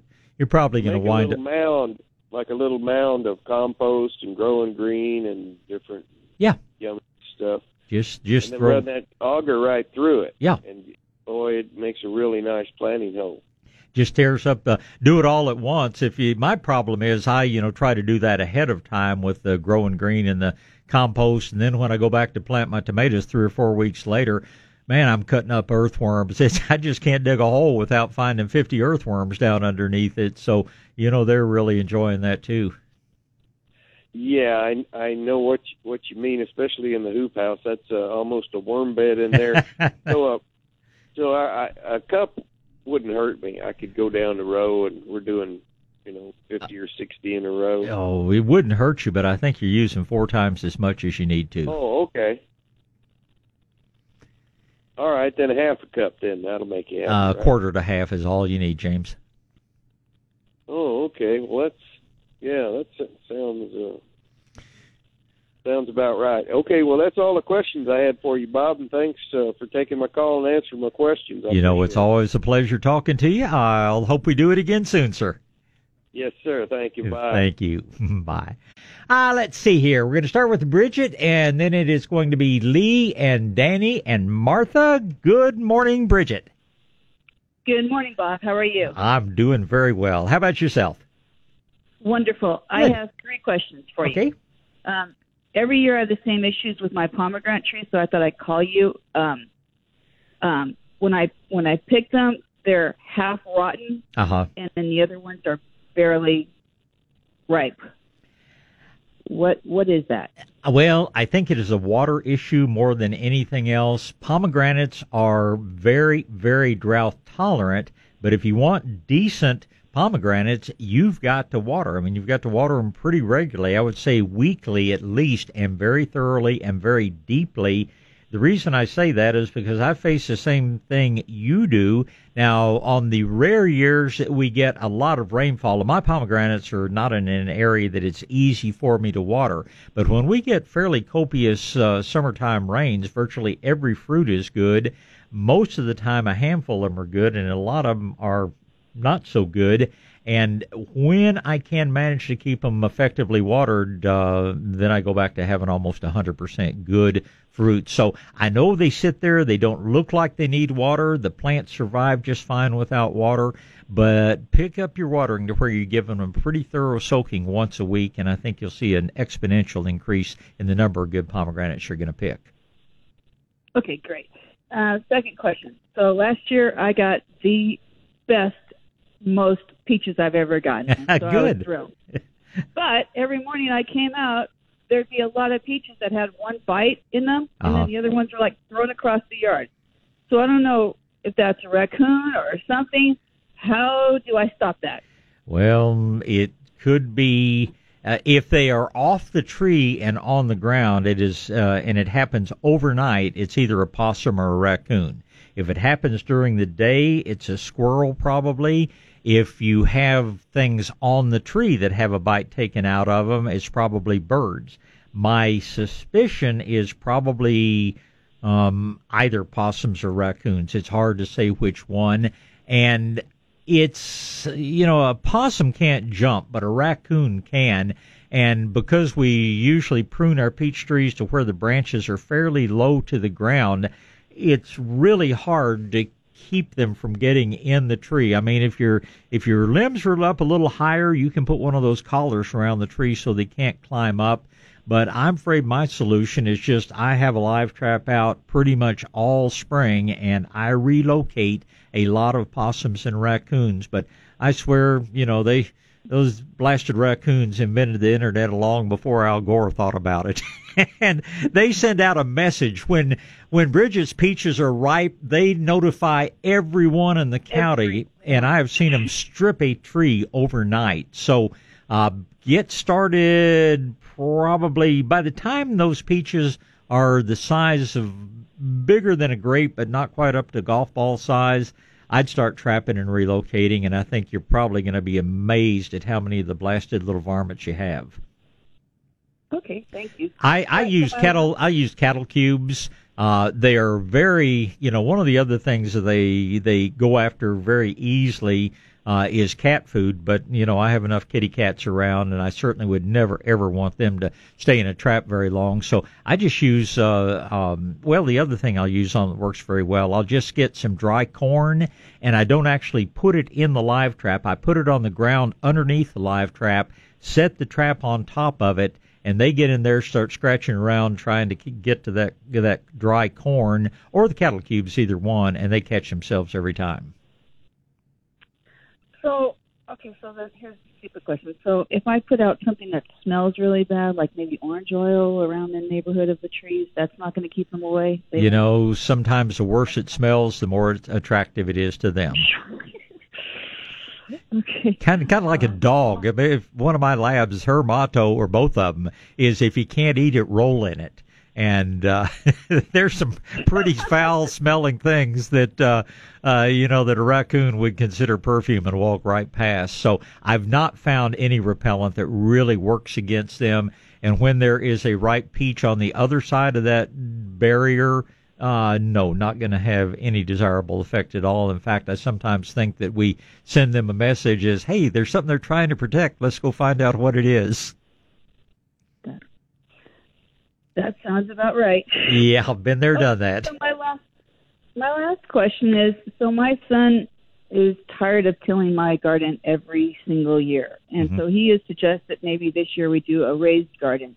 I do mostly tomatoes and and peppers, like jalapenos and things like that. So if we were to go about this project, how deep does it have to be for tomatoes? And then secondly, if you do a raised bed, is the bottom still on top of the the grass, or is it, or is there a liner underneath? And then what mix do you use? I yeah, those are excellent questions. Um, I, I and and I have some raised beds. I've created a bunch of new raised beds. In general, the only time I'm going to put a you know a, a blanket of any sort on the bottom is if I've got real issues with Bermuda grass or something like that. Because given good loose soil, you know a, a tomato plant would put its roots five feet down into the ground. Um, so if you are going to, you know, in effect, put a liner on the bottom of it, you're going to need to get 18 to 24 inches of soil above it. If you're just raising the sides up to improve the soil, then, you know, six to 10 inches is plenty. But if you're planning to put some weed block or something like that underneath it, I would say, you know, 20, 24 inches you've got to get it up because uh, that's the only way you're going to be able to keep things adequately watered is to have that much soil for them. Okay. And then, um, And then, is there a certain type of garden mix that you would recommend? I mean, obviously, I'm not just going to put. You know, there is no soil that you can buy that's going to be as good as the soil that you have. If you need to buy soil, I would uh, go somewhere like Stone and Soil Depot and just get what they call their garden mix. I would add about a third extra compost to that, and I would really up the amount of organic fertilizer I use the first year or two. Uh, and once you get your soil in good shape, uh, then you know you have to do very little other than add some fertilizer year after year. Now I like adding some extra things like some lava sand. I'm experimenting with some zeolite. I'm using some dry humates now on everything that I plant. Uh, Medina's really come out with a good, reasonably priced uh, dry humate package now. So um, uh, just whatever whatever method you do, if you have to buy soil, just get a good garden mix, but expect that it's going to take a couple of years to really mellow that soil out. Yeah. Okay. Maybe I'll just probably try to sow the weeds again this year. I, I I love my garden. It's it's huge. Yeah. Um. Um. So back to that last thing. Uh, so you use what, what's a kettle cube, and where where can I buy that for the trap? Um, actually, probably what I would look for is, uh, and I'll tell you exactly what I use. I go to the grocery store or the pet store, and I buy a few dried ears of corn. I mean, they actually sell this for people that want to watch the squirrels eat, and I just buy that dry ear of corn, and I just take my thumb and break loose a handful of uh, corn, and that's what I probably use more than anything else. Uh, any feed store is going to have cattle cubes if you want to go that way, but you're going to have to buy a 40 pound bag. And uh, I find the corn works as well or better than those. So just just go to Wild Birds Unlimited or somewhere, get a bag of that, uh, uh, the dry corn cob, so to speak, and you'll have a three year supply of bait. Perfect. Thank you so much, Bob. I so much appreciate your advice and your show. It's always my pleasure, Bridget. Always good to hear from you. Mm, Thank Thanks. you. Certainly. Mm, Bye. All right, back to gardening, and uh, as I said, let's see, it's going to be Lee and Danny and Martha and Don. So uh, Lee's up first. Good morning. Good morning. How are you doing today? Hi, it's just going to be a nice day out there. How about you? It's a great day. I got questions to get you started with. Very good. Let's get started. Okay. Well, I have uh, I have raised beds, which I grow in because I live out here on a rock mountain. Three, I guess there's three to six inches of soil all over my yard. Well, you got about half, a about three times as much as I do in lots of areas. So raised bed gardening is a great way to go. You're right. I have the raised beds, but I would like to have a couple of peach trees. Mm-hmm. Uh, do I have to if uh, do I have to make a kind of a raised bed around that to, I would. grow? I would, but it doesn't have to be huge because those peach roots will find their way through the rocks and you know around in the existing soil. I'd create a raised bed that's maybe 20 to 24 inches on each side. I'd raise it up about 12 inches and you'll do just fine. Now, if looks aren't important to you, I had a uh, old cousin who created what I would call I was born in East Texas, so I can tease about East Texas. But uh, his East Texas look, he'd stack about three old used tires on top of each other, fill them with soil, and that's how he planted his peach trees. And he grew pretty darn good peaches. Now. Uh, he's not going to win Garden of the Year, and you're not going to see his picture in any magazines. But uh, it worked just fine, and uh, he didn't spend much time or money creating those raised beds. I can tell you, my wife would not appreciate that. well, he wasn't married, so there you have it. there you go. Right. And then also in my raised beds, I've had a. It's like a oh, uh, it's kind of a wild plant that it spreads, kind of like clover. Okay. And uh, if you leave it there, it has little bitty purple flowers. Yeah. You pull it up very easy, and it's got a million little roots, but they are only about an inch or two deep. And now it's all over my yard. It's in my garden like it's never been before. Yeah. It's it's called And, uh, henbit. It's called henbit, And Okay. it's and like you said, every I mean those flowers are tiny and the seeds are tinier, but it makes a jillion of them, and the weather has been just perfect for it this year. It's a nuisance, and your wife may not like the appearance of it, but it's not really harming anything. And if you don't have anything planted there, you can kill it pretty easily with vinegar and orange oil. But I can promise you there are a jillion seeds there. They're going to sprout back up. So I just think of that as my exercise program is pulling the henbit out of my vegetable garden. But I tell you, let it get ahead of you. It'll take a long time to really get it under control. Uh, where there's nothing planted, I, you know, I'll go through with my push pull hoe and I can do a 30 foot row in five minutes and then just get the rake and rake it up and throw it in the compost pile. But, uh, maybe it means you got good soil or something because I sure have plenty of it Right. too. Well, I was going to ask you if you could put that in your compost pile. Absolutely. Will it germinate in in there? Well, you'll, you'll create enough heat in the compost pile that'll pretty much uh, kill the seeds there. N- Now, as your compost finishes, you may have a little bit more of it sprout, but it's still the most efficient way to get rid of it that I've found. Okay, good. And then another question I have um, on the side of my house, I've got carpet grass, and whenever everything is healthy, it's probably the prettiest carpet grass in my yard. Yes, sir. But certain times of the year, it just goes, you know, dead. It looks just dead, and it grows in a big circle, and little, smaller areas will come out dead looking, and I've put cornmeal on it. Uh, and I guess it works. It seems to take forever, but eventually it's gone. Well, get ahead Uh, of it. Put it comes put back. put the cornmeal out before it starts. If it's coming back in the same place year after year, it probably is a fungus rather than grub worms. But uh, go ahead and put some of that cornmeal out. You know, maybe in February or March, before it really has a chance to get started. It's always like everything else. It's easier to prevent than it is to cure. Right. Then one more question. Uh, I planted potatoes, and uh, before I did, I went to your favorite place, the internet, and uh, on YouTube, and I I like to get a bunch of different ideas and then hopefully glean the the best out of it Mm-hmm. uh, as much as I can.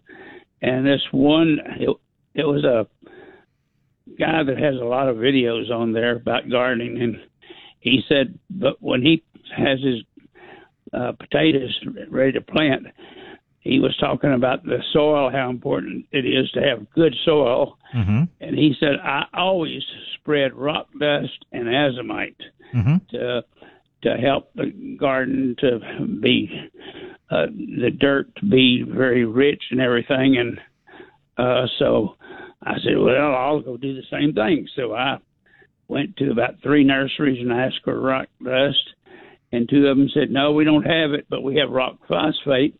That's probably the same thing. No, sir. Well, no, sir. Not the same thing. Probably the same or not. No, it is absolutely not the same. Uh, and rock phosphate, if you dust it around on the garden, you're totally wasting your time. You've got to put your rock phosphate as a clump in the bottom of the hole because if it's mixed with soil, it's totally inactivated. If you have a big lump of it there where your plants can grow your roots down through it, it makes a big difference. But I find that's true with tomatoes, but not with potatoes. Uh, when I slice my potatoes up to make the little things I'm going to plant, I will sometimes roll them in rock phosphate, but don't waste your time mixing it into the soil. Azomite is a great product. It has some micronutrients in it. It is not a fertilizer, but it also uh, helps with cation exchange. I think is a great soil builder, but it sure doesn't take the place of a good organic fertilizer. Mhm. Do y'all carry azomite? Because I've, I've been to four places. One was a box store, but Yeah. not, nobody had had the azomite. We can get it for you. We don't have enough shelf space or counter space, but uh, we can get it on very short notice. Call Patrick over there and tell him you want a bag of it on Monday, and it'll be there on Tuesday. Um, it's yeah, I'm experimenting with it, and I have to say, I think long term it'll produce good results. I haven't seen any short term change, but uh, for us, it's just a matter of space to display it. It's a, it's a good product, and I mean we can have it for you uh, on very short notice, but I doubt that we'll have any of it on the shelf on a given day. Well, I I guess if no one uses it, it's not anything that's necessary. So Well- I think I'll eliminate that. You know, it's kind of like vitamins. You don't have to take them, but if you want to, if you want to improve your soil, azomite is a great thing to use. It has a large number of micronutrients in it. It just hasn't made the mainstream gardening world yet, but uh, uh, I look for it. I think it's going to be more and more widely used. But like I say, it doesn't produce overnight results. And boy, everybody wants it and wants it right now. But it it is a great addition to your garden. I'd encourage you to try it sometime. Okay. Do you know what the rock dust is? If it's I rock phosphate, rock rock dust thing? that could refer to a hundred different things. Uh, and I, you know, uh, no, sir. I we we talk about the rock products, which include azomite, which include lava, which include uh, um, uh, the dry humate, uh, but I'd have no idea what he's meaning. Uh, Phil Phil Callahan wrote a book talking about the magic rock powders, but um, I don't think you're going to find anything called rock dust, and it's definitely not rock phosphate. Okay. Well, Bob, I appreciate your help and all of your advice. You have a good day. You do the same, sir. Thank you. All right, back to gardening. One of my colors dropped off, so Martha's the only one up there. Good morning, Martha. Good morning. My granddaughter, who's the only one of my prodigies that happens to like to garden, is in College Station. Okay. That's an eight. And is their soil different enough from ours that she can grow things like tulips and peonies and things like that, or is it just too hot in Texas? No, it's that? it's too hot in Texas for that. Her soils are in some ways better than ours. Her soils have a higher salt content though, and that can be a problem on some things. But in general, you know, most everything that grows here will grow in uh, in College Station area. Uh, some of my friends over there, like Bill Welch, that wrote the great book on Mhm. Texas perennials, uh, he ended up doing a lot of raised beds just to avoid the salt issues. But um, it's as far as zones, no. Uh, not that much cooler over there, but they have more soil and somewhat richer soil. But anything that's sodium sensitive is going to be harder to grow over there, while things like azaleas and camellias probably going to be easier to grow. Right. She'll like that. Um, what about hellebore? I have never been successful. I mean, we I saw. Yeah, we were in Seattle all week up there, gift markets and visiting nurseries, and I mean that's the most common thing they grow up there. I'll ask Howard Garrett what his experience is with it because I think he's been doing some uh, uh, a good deal of experience with it, and we'll see what he. I've never been successful with it, but I would tell her if she wants to try a few, go ahead, but don't go out and plant a whole forest of it. okay.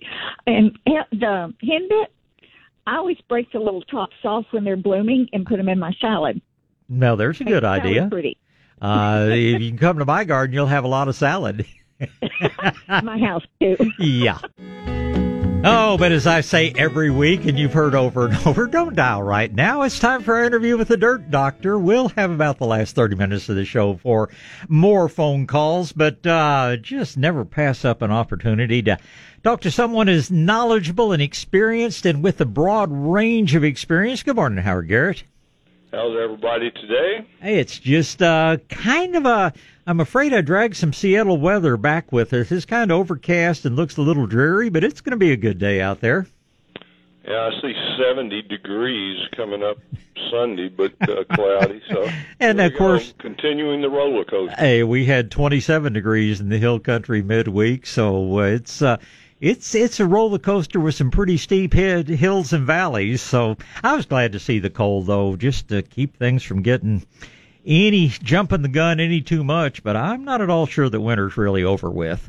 Well, I needed to transplant some things anyway. I got a an ash tree planted uh, that turned out to be not what I wanted, not Ah. what we thought it was. It wasn't, uh, an, and I think this may be a fairly common problem. It wasn't a Texas ash. It was. It looks like it was a green ash. You know, it had no red Yeah. colors in the fall color at all, and the leaves didn't droop a little bit like the uh, Texas ash. So we got it replaced with one that uh, looks like it's going to be a better way to go. And I'm I've got a bunch of the uh, Chinese a Photinia. I just wrote a column Uh-huh. about it being a lot better than the Fraser Photinia, the red tip, and I'm going to transplant some of those. So I needed a little continuing cold weather. Uh, did you propagate yourself, or where did you find your Chinese Photinia? popping up in the yard. Well, that's uh, that's that's a great thing. That that is one of my favorite plants out there, and uh, you know it's it's not the perfect plant, but boy, there was an enormous one on the corner of my grandfather's home over in Oak Cliff there in Dallas, and uh, it's got flowers. It's durable. It's drought tolerant. It's just you know it, it's just a another one of those plants on our list of why don't people grow more of this plants in the industry. Yeah, I think it's a good one. I think it probably is a little bit like oak, so I think that they have a tendency to crossbreed pretty badly because Uh, you know the, the Chinese Photinia is Photinia serrulata, and and ones that are for sure the right plant have really serrated edges to the leaves. Uh, but I prickly. see some of them having pretty smooth edges like the red tip, and that's probably how they came up with the red tips. They saw a little bit better color from them, and uh, and maybe a smoother edge leaf, and that's where it all came from. I don't know. Well, years and years ago, we won't talk about how many years ago when I was actually taking plant, taxonomy and all. Then this was long before the red tips. Uh, they had a one they call Photinia glabra, and Serrulata was the Chinese, and I mean it was almost a sawtooth edged, and the and the glabra was just kind of little indentations, and it wasn't as good as the uh, as the Serrulata, but it sure wasn't as bad as the red tips. I somehow in uh, in their selecting to get that brilliant spring color, they sure lost a lot of uh, a lot of the good qualities of it. That is one of the most disease resistant plants and just simply will not take any pruning. I, I just have very little nice to say about red tips, but have very little bad to say about the Chinese photinias. So I'm Well, I don't recommend them uh, to be planted anymore either, but I'm glad they were around because it's how I came up with the sick tree treatment. and uh, and it'll save them. It's still you know better to plant something that's going to be tougher, but if that's how the sick tree treatment came about. Is me trying to figure out how to save the uh, the red tip. Oh, that's a great story. You know, it's like I say about some people. Uh, did you ever think that your only purpose in life was to serve as a bad example? And I think that's exactly what the the red Yep. tips are. Yep, that's exactly right. Hey, a couple of things I heard uh, you talk about that I may be able to throw a little uh, uh, help in. There is a, um, and this is something I've been meaning to look into more. Maybe you and I together can uh, make something happen. There's a line of products called Scram, Okay. and they um, they were actually an advertiser of ours ten years ago or more. It's from a company called Epic, and I thought they had gone away. And then one of my listeners told me that they had bought it online. I looked into it, and I looked into it in more detail this morning. And sure enough, it the products are online, so they ought to be able to be uh, purchased. Uh, you know, for sure, y'all ought to look into handling it. And I, I'd rather have retail stores than having people have to Right. order online. But they've got Gopher Scram, Mole Scram, Vole Scram, Armadillo Scram, Rabbit Scram, which I I knew about all those. They have Uh-huh. Dog and Cat Scram. They have Deer Scram. They have Wild Hog Scram. Wow. Very interesting. Yeah. They do not have possum and and uh, A raccoon. raccoon on the uh, on the website, but and I can't remember the owner's name. I'm I'm going to get it from Doug and try to contact him, and y'all might ought to look into it Oh. uh, as well because they flat these products flat work, and they work from a completely different uh, standpoint. They don't stink, Uh huh. and they're organic. He's used all organic. I assume it's the same company, same thing. I think it is because the Epic was the name of the company we worked with before I'll be looking at it this afternoon. he came up with the uh, the concept of uh, doing a product that set up the fear of, of death, fear of dying, rather than just smelling bad. Okay. And uh, we had some specific. Well, I had several people have good luck with it, but the most im- uh, most impressive one was I was doing some consultation on a very large development in uh, the Atlanta area, Uh-huh. Atlanta, Georgia, and um, they had a deer problem, and they totally eliminated their deer problem with this stuff. So it's it's um, possibly uh, a real McCoy type thing for us to try to get back on the market. Absolutely. Liquid or dry? It's a dry granulated product. Very good. And then the other thing, the azomite, I've had a little different experience with uh, azomite than you have. I've seen it have better effect than anything I've ever used. Really? With the uh, lava sand and the other things, you know, comparing it to granite sand and green sand, which I got afraid of using some time ago because of the quality concerns and the he- heavy metals. Right, arsenic.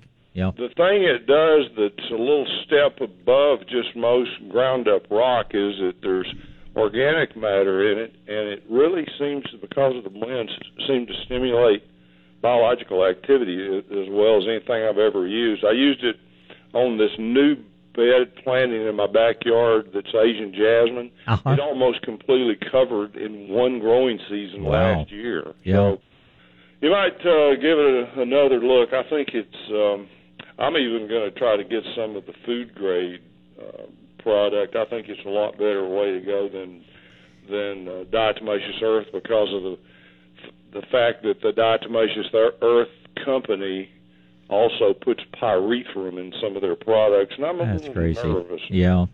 Well, as we've discussed, I think my problem is that my vegetable garden, where I've gardened for so many years, the soil is so good already. It's really hard to see a big change. Sure. I'm, I've created a whole bunch of new area this year. So yeah, azomite's one of the things, along with some of the uh, humates and things that I'm going to be looking at a lot more carefully. And I may very well find exactly what you're talking about. That starting off with a poorer soil to begin with, it may produce just you know really good results. The other thing that I love is that uh, there is a, a form of it that comes uh, molasses coated.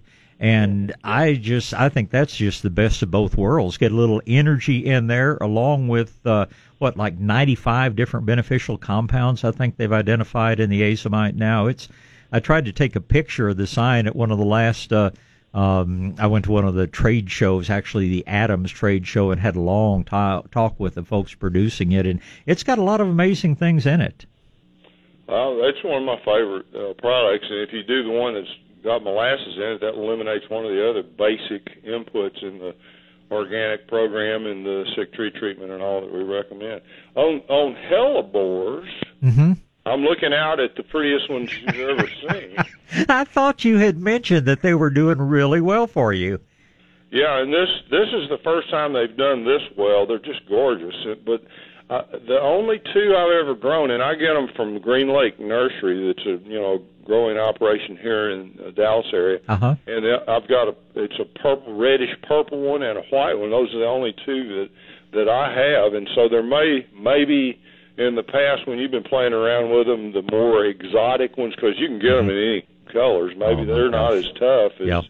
as these uh, are, but we ought to look into what the exact cultivar is that I'm getting, and that may be a good uh, tip for y'all. The only negative about them, you know, they're blooming in really cold weather, which Right. is cool, really cool, and but they have to have shade. They cannot take any sun; they burn up. But uh, full shade all day long. And the only other negative about them is I don't know what this the horticultural term for this is. I should, but the the flowers dip, Hmm. Okay. and so they're got they've gotten so heavy with flowers Yeah. now they look really pretty. But when you're close to them and looking at them, you got to kind of lift the fl- flower up to look into the face of it.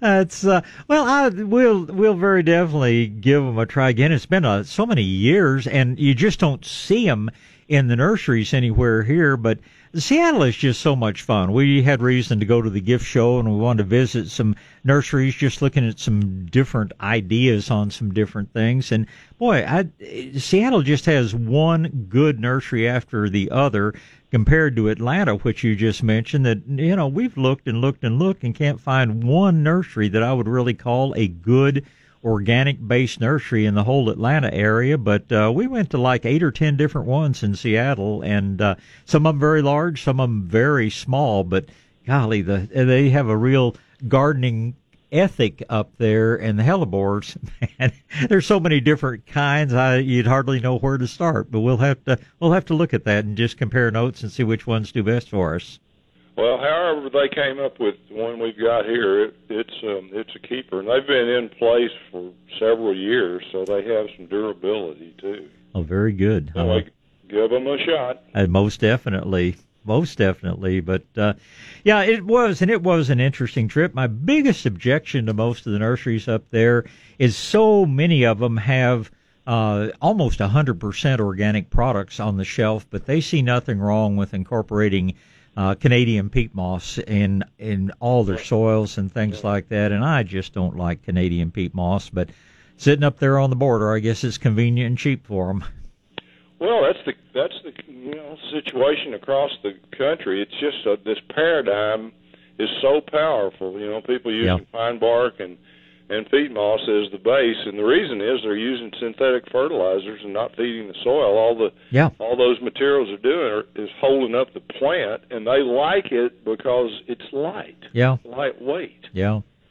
and uh, that's uh well I, don't- and it's just what they learned in college you know we still don't. that's why we did the online uh uh course that we've got through Texas Organic Research Center is to still today there is no complete curriculum in the country that I know of that teaches uh, organic gardening, farming, ranching, golf course management, or any of. Well, it's what makes that course so valuable. We have a couple of new employees that have uh, been with us long enough to really embrace the organic philosophy, and uh, probably next week we'll be getting them signed up for the organic uh, course with you guys. And, and they asked us about it. We talked about this probably a month ago. We told them we were going to give them that opportunity, and we've just been.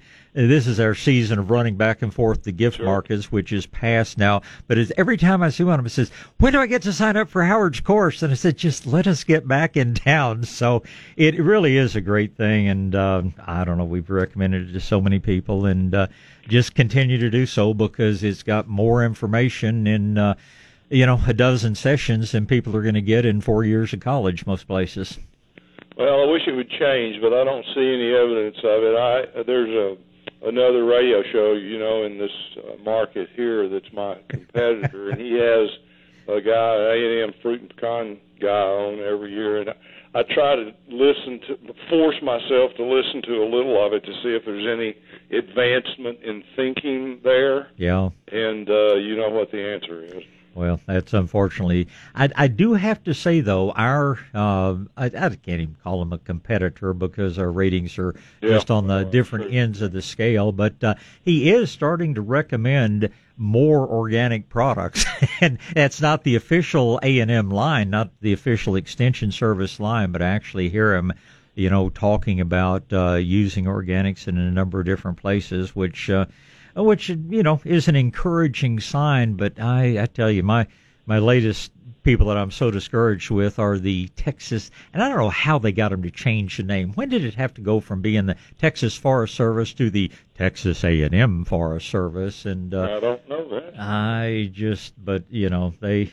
That one of these days they're going to have to wake up and acknowledge the fact now that it is in a lot of literature that uh, plants do have an immune system of sorts and that there are different things we can use that don't have to come out of a can or a bottle that's uh, was was synthetically made but anyway don't get me started on that subject other thing i wanted to ask you about is because i have virtually no experience in them yet but have you looked at or used any of the new led plant lights out there um, they they look like they have great potential, and they seem to put out a lot of light in the light end of the spe- in the right end of the spectrum, the blue end. But I just I have no experience with them yet. I really don't either. I've always just told people and uh, used myself just the brightest lights I can get. And Yeah. think about lumens, but uh, whatever works and is, uh, you know, inexpensive to run. So that sounds like a like a good thing to learn more about. Well, it's it's one of those things we need to know because, and and, and we've talked about this on the air. I'm just I'm astounded at how many young people are interested in getting into gardening. It's just totally the opposite of what Charlie Hall and all those quote experts for A&M said. They said, "Oh, yeah, this upcoming generation, they're not going to be interested in plants and they're going to buy everything on their computer." And boy, nothing could be further from the truth. But we have so many new friends and customers that are gardening indoors or gardening in apartments and places where they don't have a lot of natural light and are looking for ways to enhance that light. And so, uh, time time for me to go back to school and and see what I can learn about LEDs, and I'll sure share with you what I learned. Yeah, absolutely. Yeah, that's great. Well, I'm I'm glad that's the uh, that's the case. It probably has a little bit to do with the fact that y'all have the, the greatest retail store in the country. Uh, that Yeah. those kind of things don't exist like that so much around the rest of the United States. Yeah. They tend to put the organic stuff back in a corner somewhere, and they get dusty and they're too expensive. But when you concentrate on organics like Shades of Green does, you know, it's just it works for the customers a whole lot better, and you get more people involved. Well, you're very kind, and that's that's our philosophy. And of course, we just we're out there to provide information. So many nurseries they just want to stick it on the shelf and let it sell itself, and uh, people are are thirsty for knowledge. People, there's just I don't know. It's just one of the most fun things, and I, I expect the attendance at our seminar is probably going to be up this spring because we've got so many people anxious to learn, and um, that's that's just what makes it fun is being able to answer the questions and be able to help people and steer them your way, and you know just do everything we can. And and we constantly fight. Everybody wants to go to the internet, especially this younger generation, and we just have to say, you know, recognize that 95% of what's on there is written for a different part of the country. And unless you're on dirtdoctor.com, you're probably getting the wrong information. Well, I look forward to getting together again. I got a, a new idea to run by you that may be a project we could work on together. So several several things we uh, need to do, and so Well, yeah, we do. I think we're probably looking at uh, um, getting a past our super super busy season, so we'll have a little bit more free time to get you down here for a seminar and art show and all the all the fun things we've talked about. So that's very definitely on our agenda as well. But uh, oh, I look forward to just visiting with you. Oh, over that old fashioned instrument they call the telephone sometime in the not too distant future. And uh, Chris tells me that Tater was in good voice this morning, so I trust all your all your four legged family members are doing well. Nellie's right here leaning against me, saying hi to everybody, and uh, I got 'em to myself. Judy's going to hit the road here, so uh, they were in here being part of the team this morning. Oh, very we'll see good. You, we'll see you guys next week. I've enjoyed it as always, and uh, we'll. Uh, you know, if anybody's got any questions in the meantime, they can always shoot me a question on dirtdoctor.com. At info at dirtdoctor.com. And Howard, we appreciate you. You you give the pups a pet for us. And uh, again, thanks for everything. And I'll look forward to talking soon. Thanks. Thank you, sir. Next week. Okay. Bye.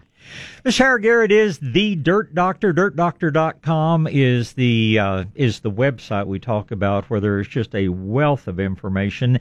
And if you want to receive a certification, uh, an organic certification, look at uh, the online courses that he actually offers. Uh, they spend a lot of money in putting these things together, so there is a charge for the online organic course, but man, you're going to come away with a wealth of knowledge if uh, you go through that. And just when you start trying to research something, check, check dirtdoctor.com first because there's just so much information elsewhere. And I'm not going to say it's bad information, but it's just not applicable to this part of the country. And uh, the Northeast, the Midwest, especially uh, Northeast, where so much of this gardening information comes from, they just are in a totally different world. So beware the internet, but you can trust dirtdoctor.com, I guess is about the best way to put it. All right. Well, you can quit dialing because all those lines are full. It's going to be Sherry and Danny and Chris and Robert. And, uh, and let me take just one more opportunity right now because I know people have us join us and uh, have other things to do, come and go, as it were, on Saturdays. But I want to remind you that next Saturday is our first free seminar of the spring seminar season, 9.30 uh, over at Shades of Green and uh, actually about 9.45 um, and it will be just everything you ever wanted to know about pruning. 9:45, and uh, you don't sign up; you just show up. Uh, coffee will be on by nine, so get there by 9:30 if you want to get a good seat. We start about 9:45, and I'm going to talk about the theory behind pruning, and then actually demonstrate uh, on whether it's uh, overgrown shrubs, whether it's brand new shrubs you're just planting or trees, or all those ones that are kind of that happy place in the middle. Anyway, that's next Saturday morning, 9:45, and love to have you join us. Right now, let's get back to the phone calls. Good morning, Sherry. Good morning. How are you? I'm well. How are you this morning? I am wonderful. I just want to tell you thank you for your show. My daddy has listened to you for years. we've gotten we've gotten tremendous amounts of tips from you, and you're so appreciated. well, I do thank you for that. It's a great deal of pleasure talking to people like you. well, um, I live in Nolanville, Texas, which is right outside Killeen, so Uh-huh. we're right in, in the middle of Central Texas, I guess you could say. Right. My husband and I are going to plant an in-ground garden this year. Very we good. We have done um, a potted garden before um, in pots, and it did well. But we'd like to do it in ground this year. And two questions for you, sir. Um, we would like to go all organic. Very good. Um, what would be your best suggestion for us to prepare that soil? And then my next question would be how can we be proactive to prevent bugs, mites, and rot um, in an organic way? Very, very good questions. Um, so you have reasonably good soil to start with, uh, or at least it's just deep soil and it's somewhat loamy soil, or is it black clay? Well, it's it's got a great combination of clay in with it. To be Okay, honest with you. Okay. Well, you know, there are some basic things, and um, then there are, you know, a lot of things that you can do to just bring it up from good to great to really premium level. Um, the two things that are the basic starting point, in my opinion, are compost and a good organic fertilizer. And that's sort of the minimum, and those two things alone will get you off to a good start. Other things that will make your soil a lot better, and if you want to see all this written down, just go to dirtdoctor.com and his soil preparation formula. But I like, you know, I very much like dry molasses. I think dry molasses, it's an energy source that stimulates the microbes in the soil, the life in the soil, and that's what really good soil is about. So, uh, molasses, either in the dry form, which is easy, or the liquid form, which is a little bit cheaper, that you can just spray over the area pretty much on a monthly basis. Um, next thing that I would tell you will really help get things off to a good start is a bit of whole ground cornmeal because it takes out, it will stimulate your plants in a way that helps them ward off uh, most fungal disease problems. So just a good dusting of whole ground cornmeal on the surface of the soil. And then beyond that, there is this mineral called azomite, which is just a great addition to soil preparation. Humates, we are learning more and more about the benefit of humates. Companies like Medina put a lot of uh, humate into their fertilizers, but you can also get dry humate. You can get it fairly coarsely ground or fairly finely ground, but uh, dry humate is an excellent addition to make your soil better. Um, lava sand, if you have a problem with your soil holding moisture, incorporating some Mhm. lava sand is a good thing to do. And beyond that, if you can find a good green sand, this just is bringing in, uh, you know, a good source of iron and some other minerals, um, which would, you know, also be a a good way to get your soil with a real good texture. And the the thing about so many of these things, especially like your azomite, like your lava, um, like your uh, your uh, humate products, is they we they do something we call cation exchange. Uh, and one of the things that makes organic fertilizer so good is that they are cation based. It means they're most of the nutrients are in a form that uh, has a um, has a an electrical charge to it, so to speak, so that they mm-hmm. are stay in the soil. They have a positive charge they're attracted to the cathode. That's why they're called cations. But then when we start adding, you've already got clays to begin with, which serve with cation exchange.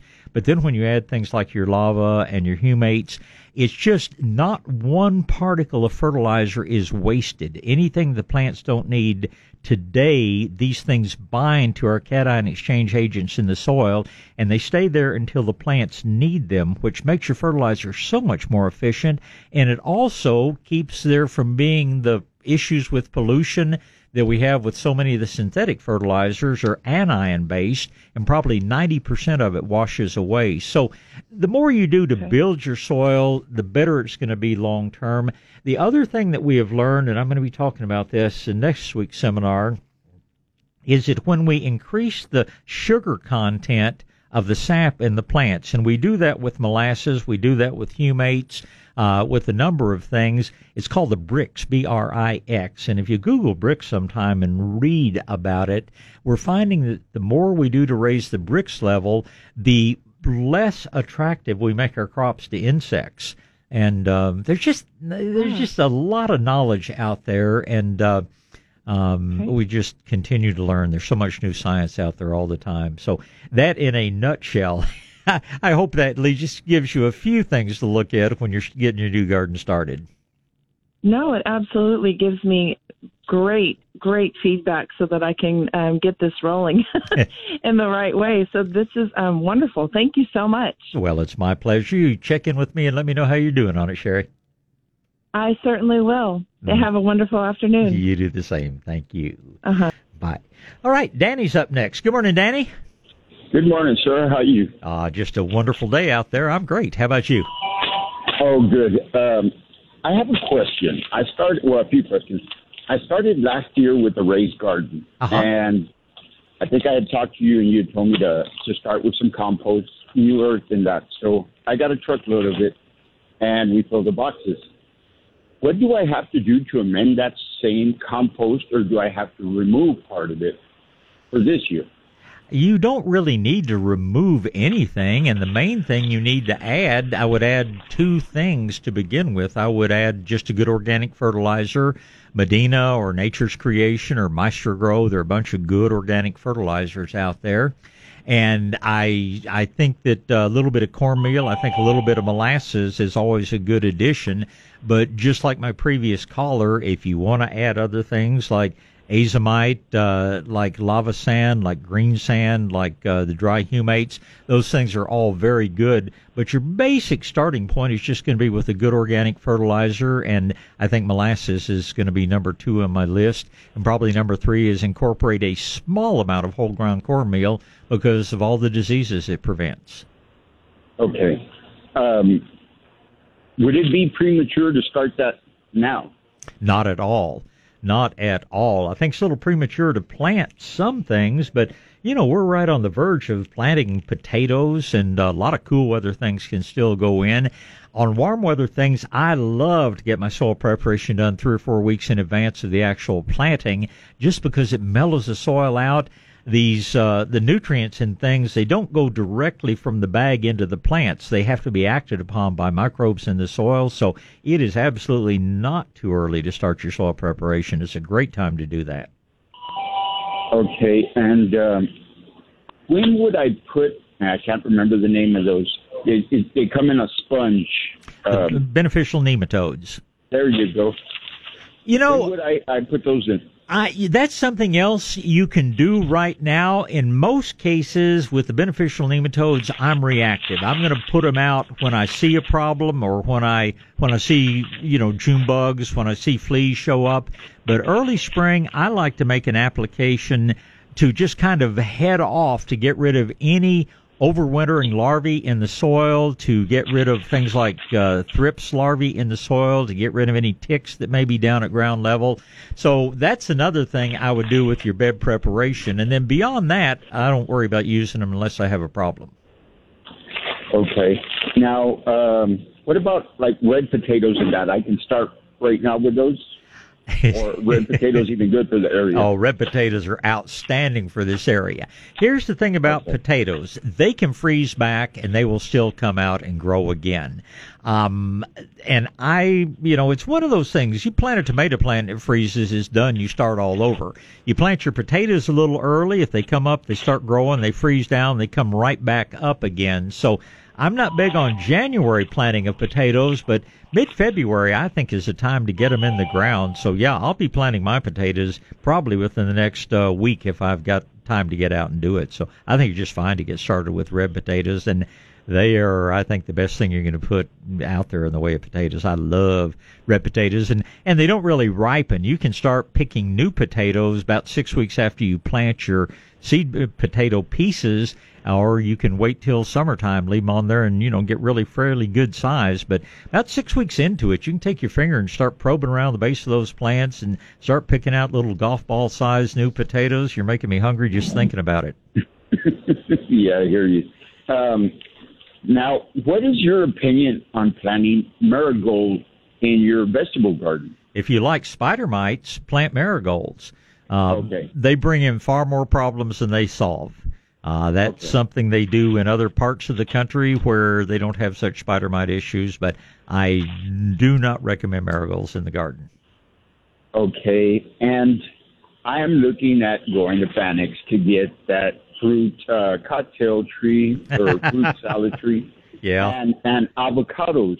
Okay. When would be a good time to get those? And do I put them in the ground, uh, or do I leave them in pots for a while? It's, uh, it's a good question. Best time is always five years ago, but second best time is today. Um, the the so-called fruit cocktail trees, Uh, to me, they're a little gimmicky, but they are kind of fun. And yes, you can go ahead and plant them in the ground. With avocados, the varieties you'll find at Fanick's, once they are established, they are cold hardy. But it may take a couple of years for them to become established and to start developing that rough bark. So I would not put avocados in the ground unless you will be able to cover and protect them if we get another fairly hard freeze, and that's always a possibility. But uh, um, so go ahead and get them if you like, but I'd leave them in the container so that you can bring them in size, because once they get the rough bark, they're going to be cold hardy.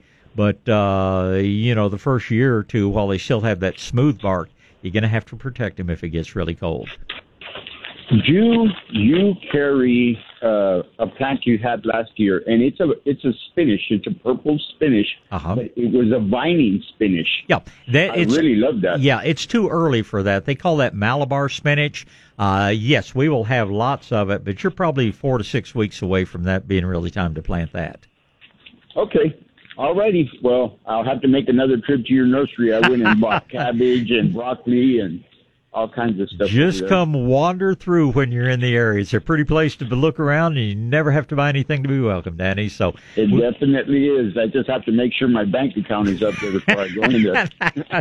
my wife goes crazy. that's that's not a bad thing. Good morning, Chris. Good morning, everybody. Yeah, I have to talk really, really fast because the commercials are running really, really fast. So we only have a short amount of time. There you go. however, I have planted. However, I planted tomatoes in the fall just to do it. They came up. Of course, they froze down, but I was able to get about four pounds of really nice size red potatoes out of it, which I'll plant again anyway. Good. That's just for the guy who asked for that. Malabar spinach for me grows up every year by itself. It, Mm-hmm. It'll go to the seed and all that. I'll pick that and and I have an area and it just grows along the fence. That's good. My question is tomatoes. I started plant. Uh, I'm doing the. What am I doing? I have a, a heating mat and that they and LEDs. They're just not seeming to do what I think they should do. Okay, That- so wanting your opinion on that. It's got a mat. I'm using good soil. I'm using uh, fresh seed, and they're coming up, but they don't look. You know How- what I'm talking about? Like yeah, you get out they don't look thrifty. Is is the word that gardeners have always used? Um, how close to the plants are your LED lights? Uh, four inches. Okay, well you're doing okay and there. the red. Yeah, I'm doing the red and blue, and I also it's a daylight LED, and then I put the red and blue little strips you can buy. Well, forget about the red. across them. Forget about the red. Red has nothing to do with growth.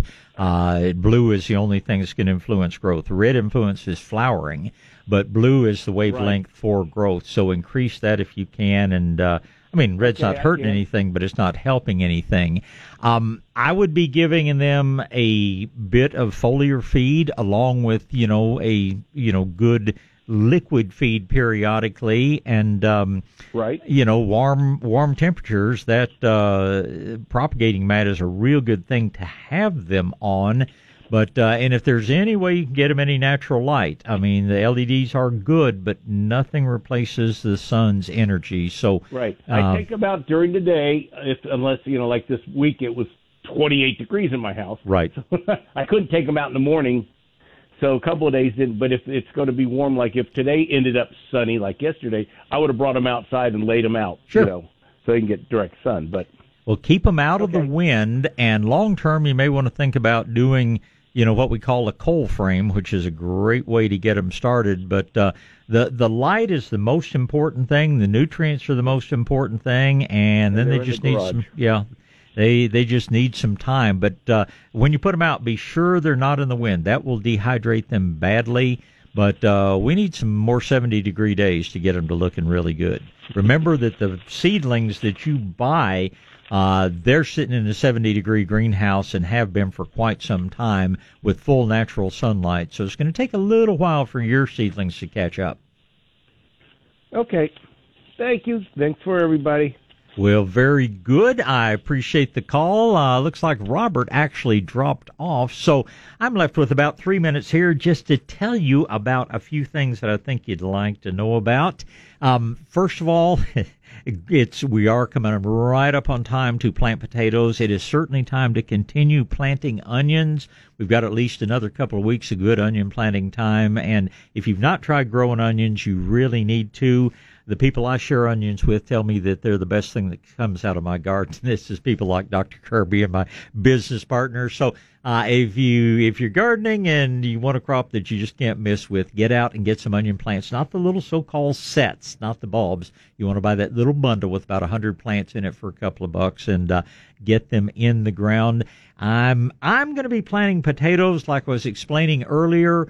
Uh, the thing about potatoes is that they can freeze back. If you plant them too early and then we get a late freeze, they'll freeze down, but they will come back. Now, after about three freezing downs, that's going to be a different story. But uh, I usually plant in mid-February. Occasionally get a little frost, but I seem to always get a good crop of potatoes. So that's something else I would sure be looking at. It is way too early to think about putting uh, tomatoes and especially things like peppers and eggplants, which are really warm weather plants. Way too early to think about putting those things in the ground.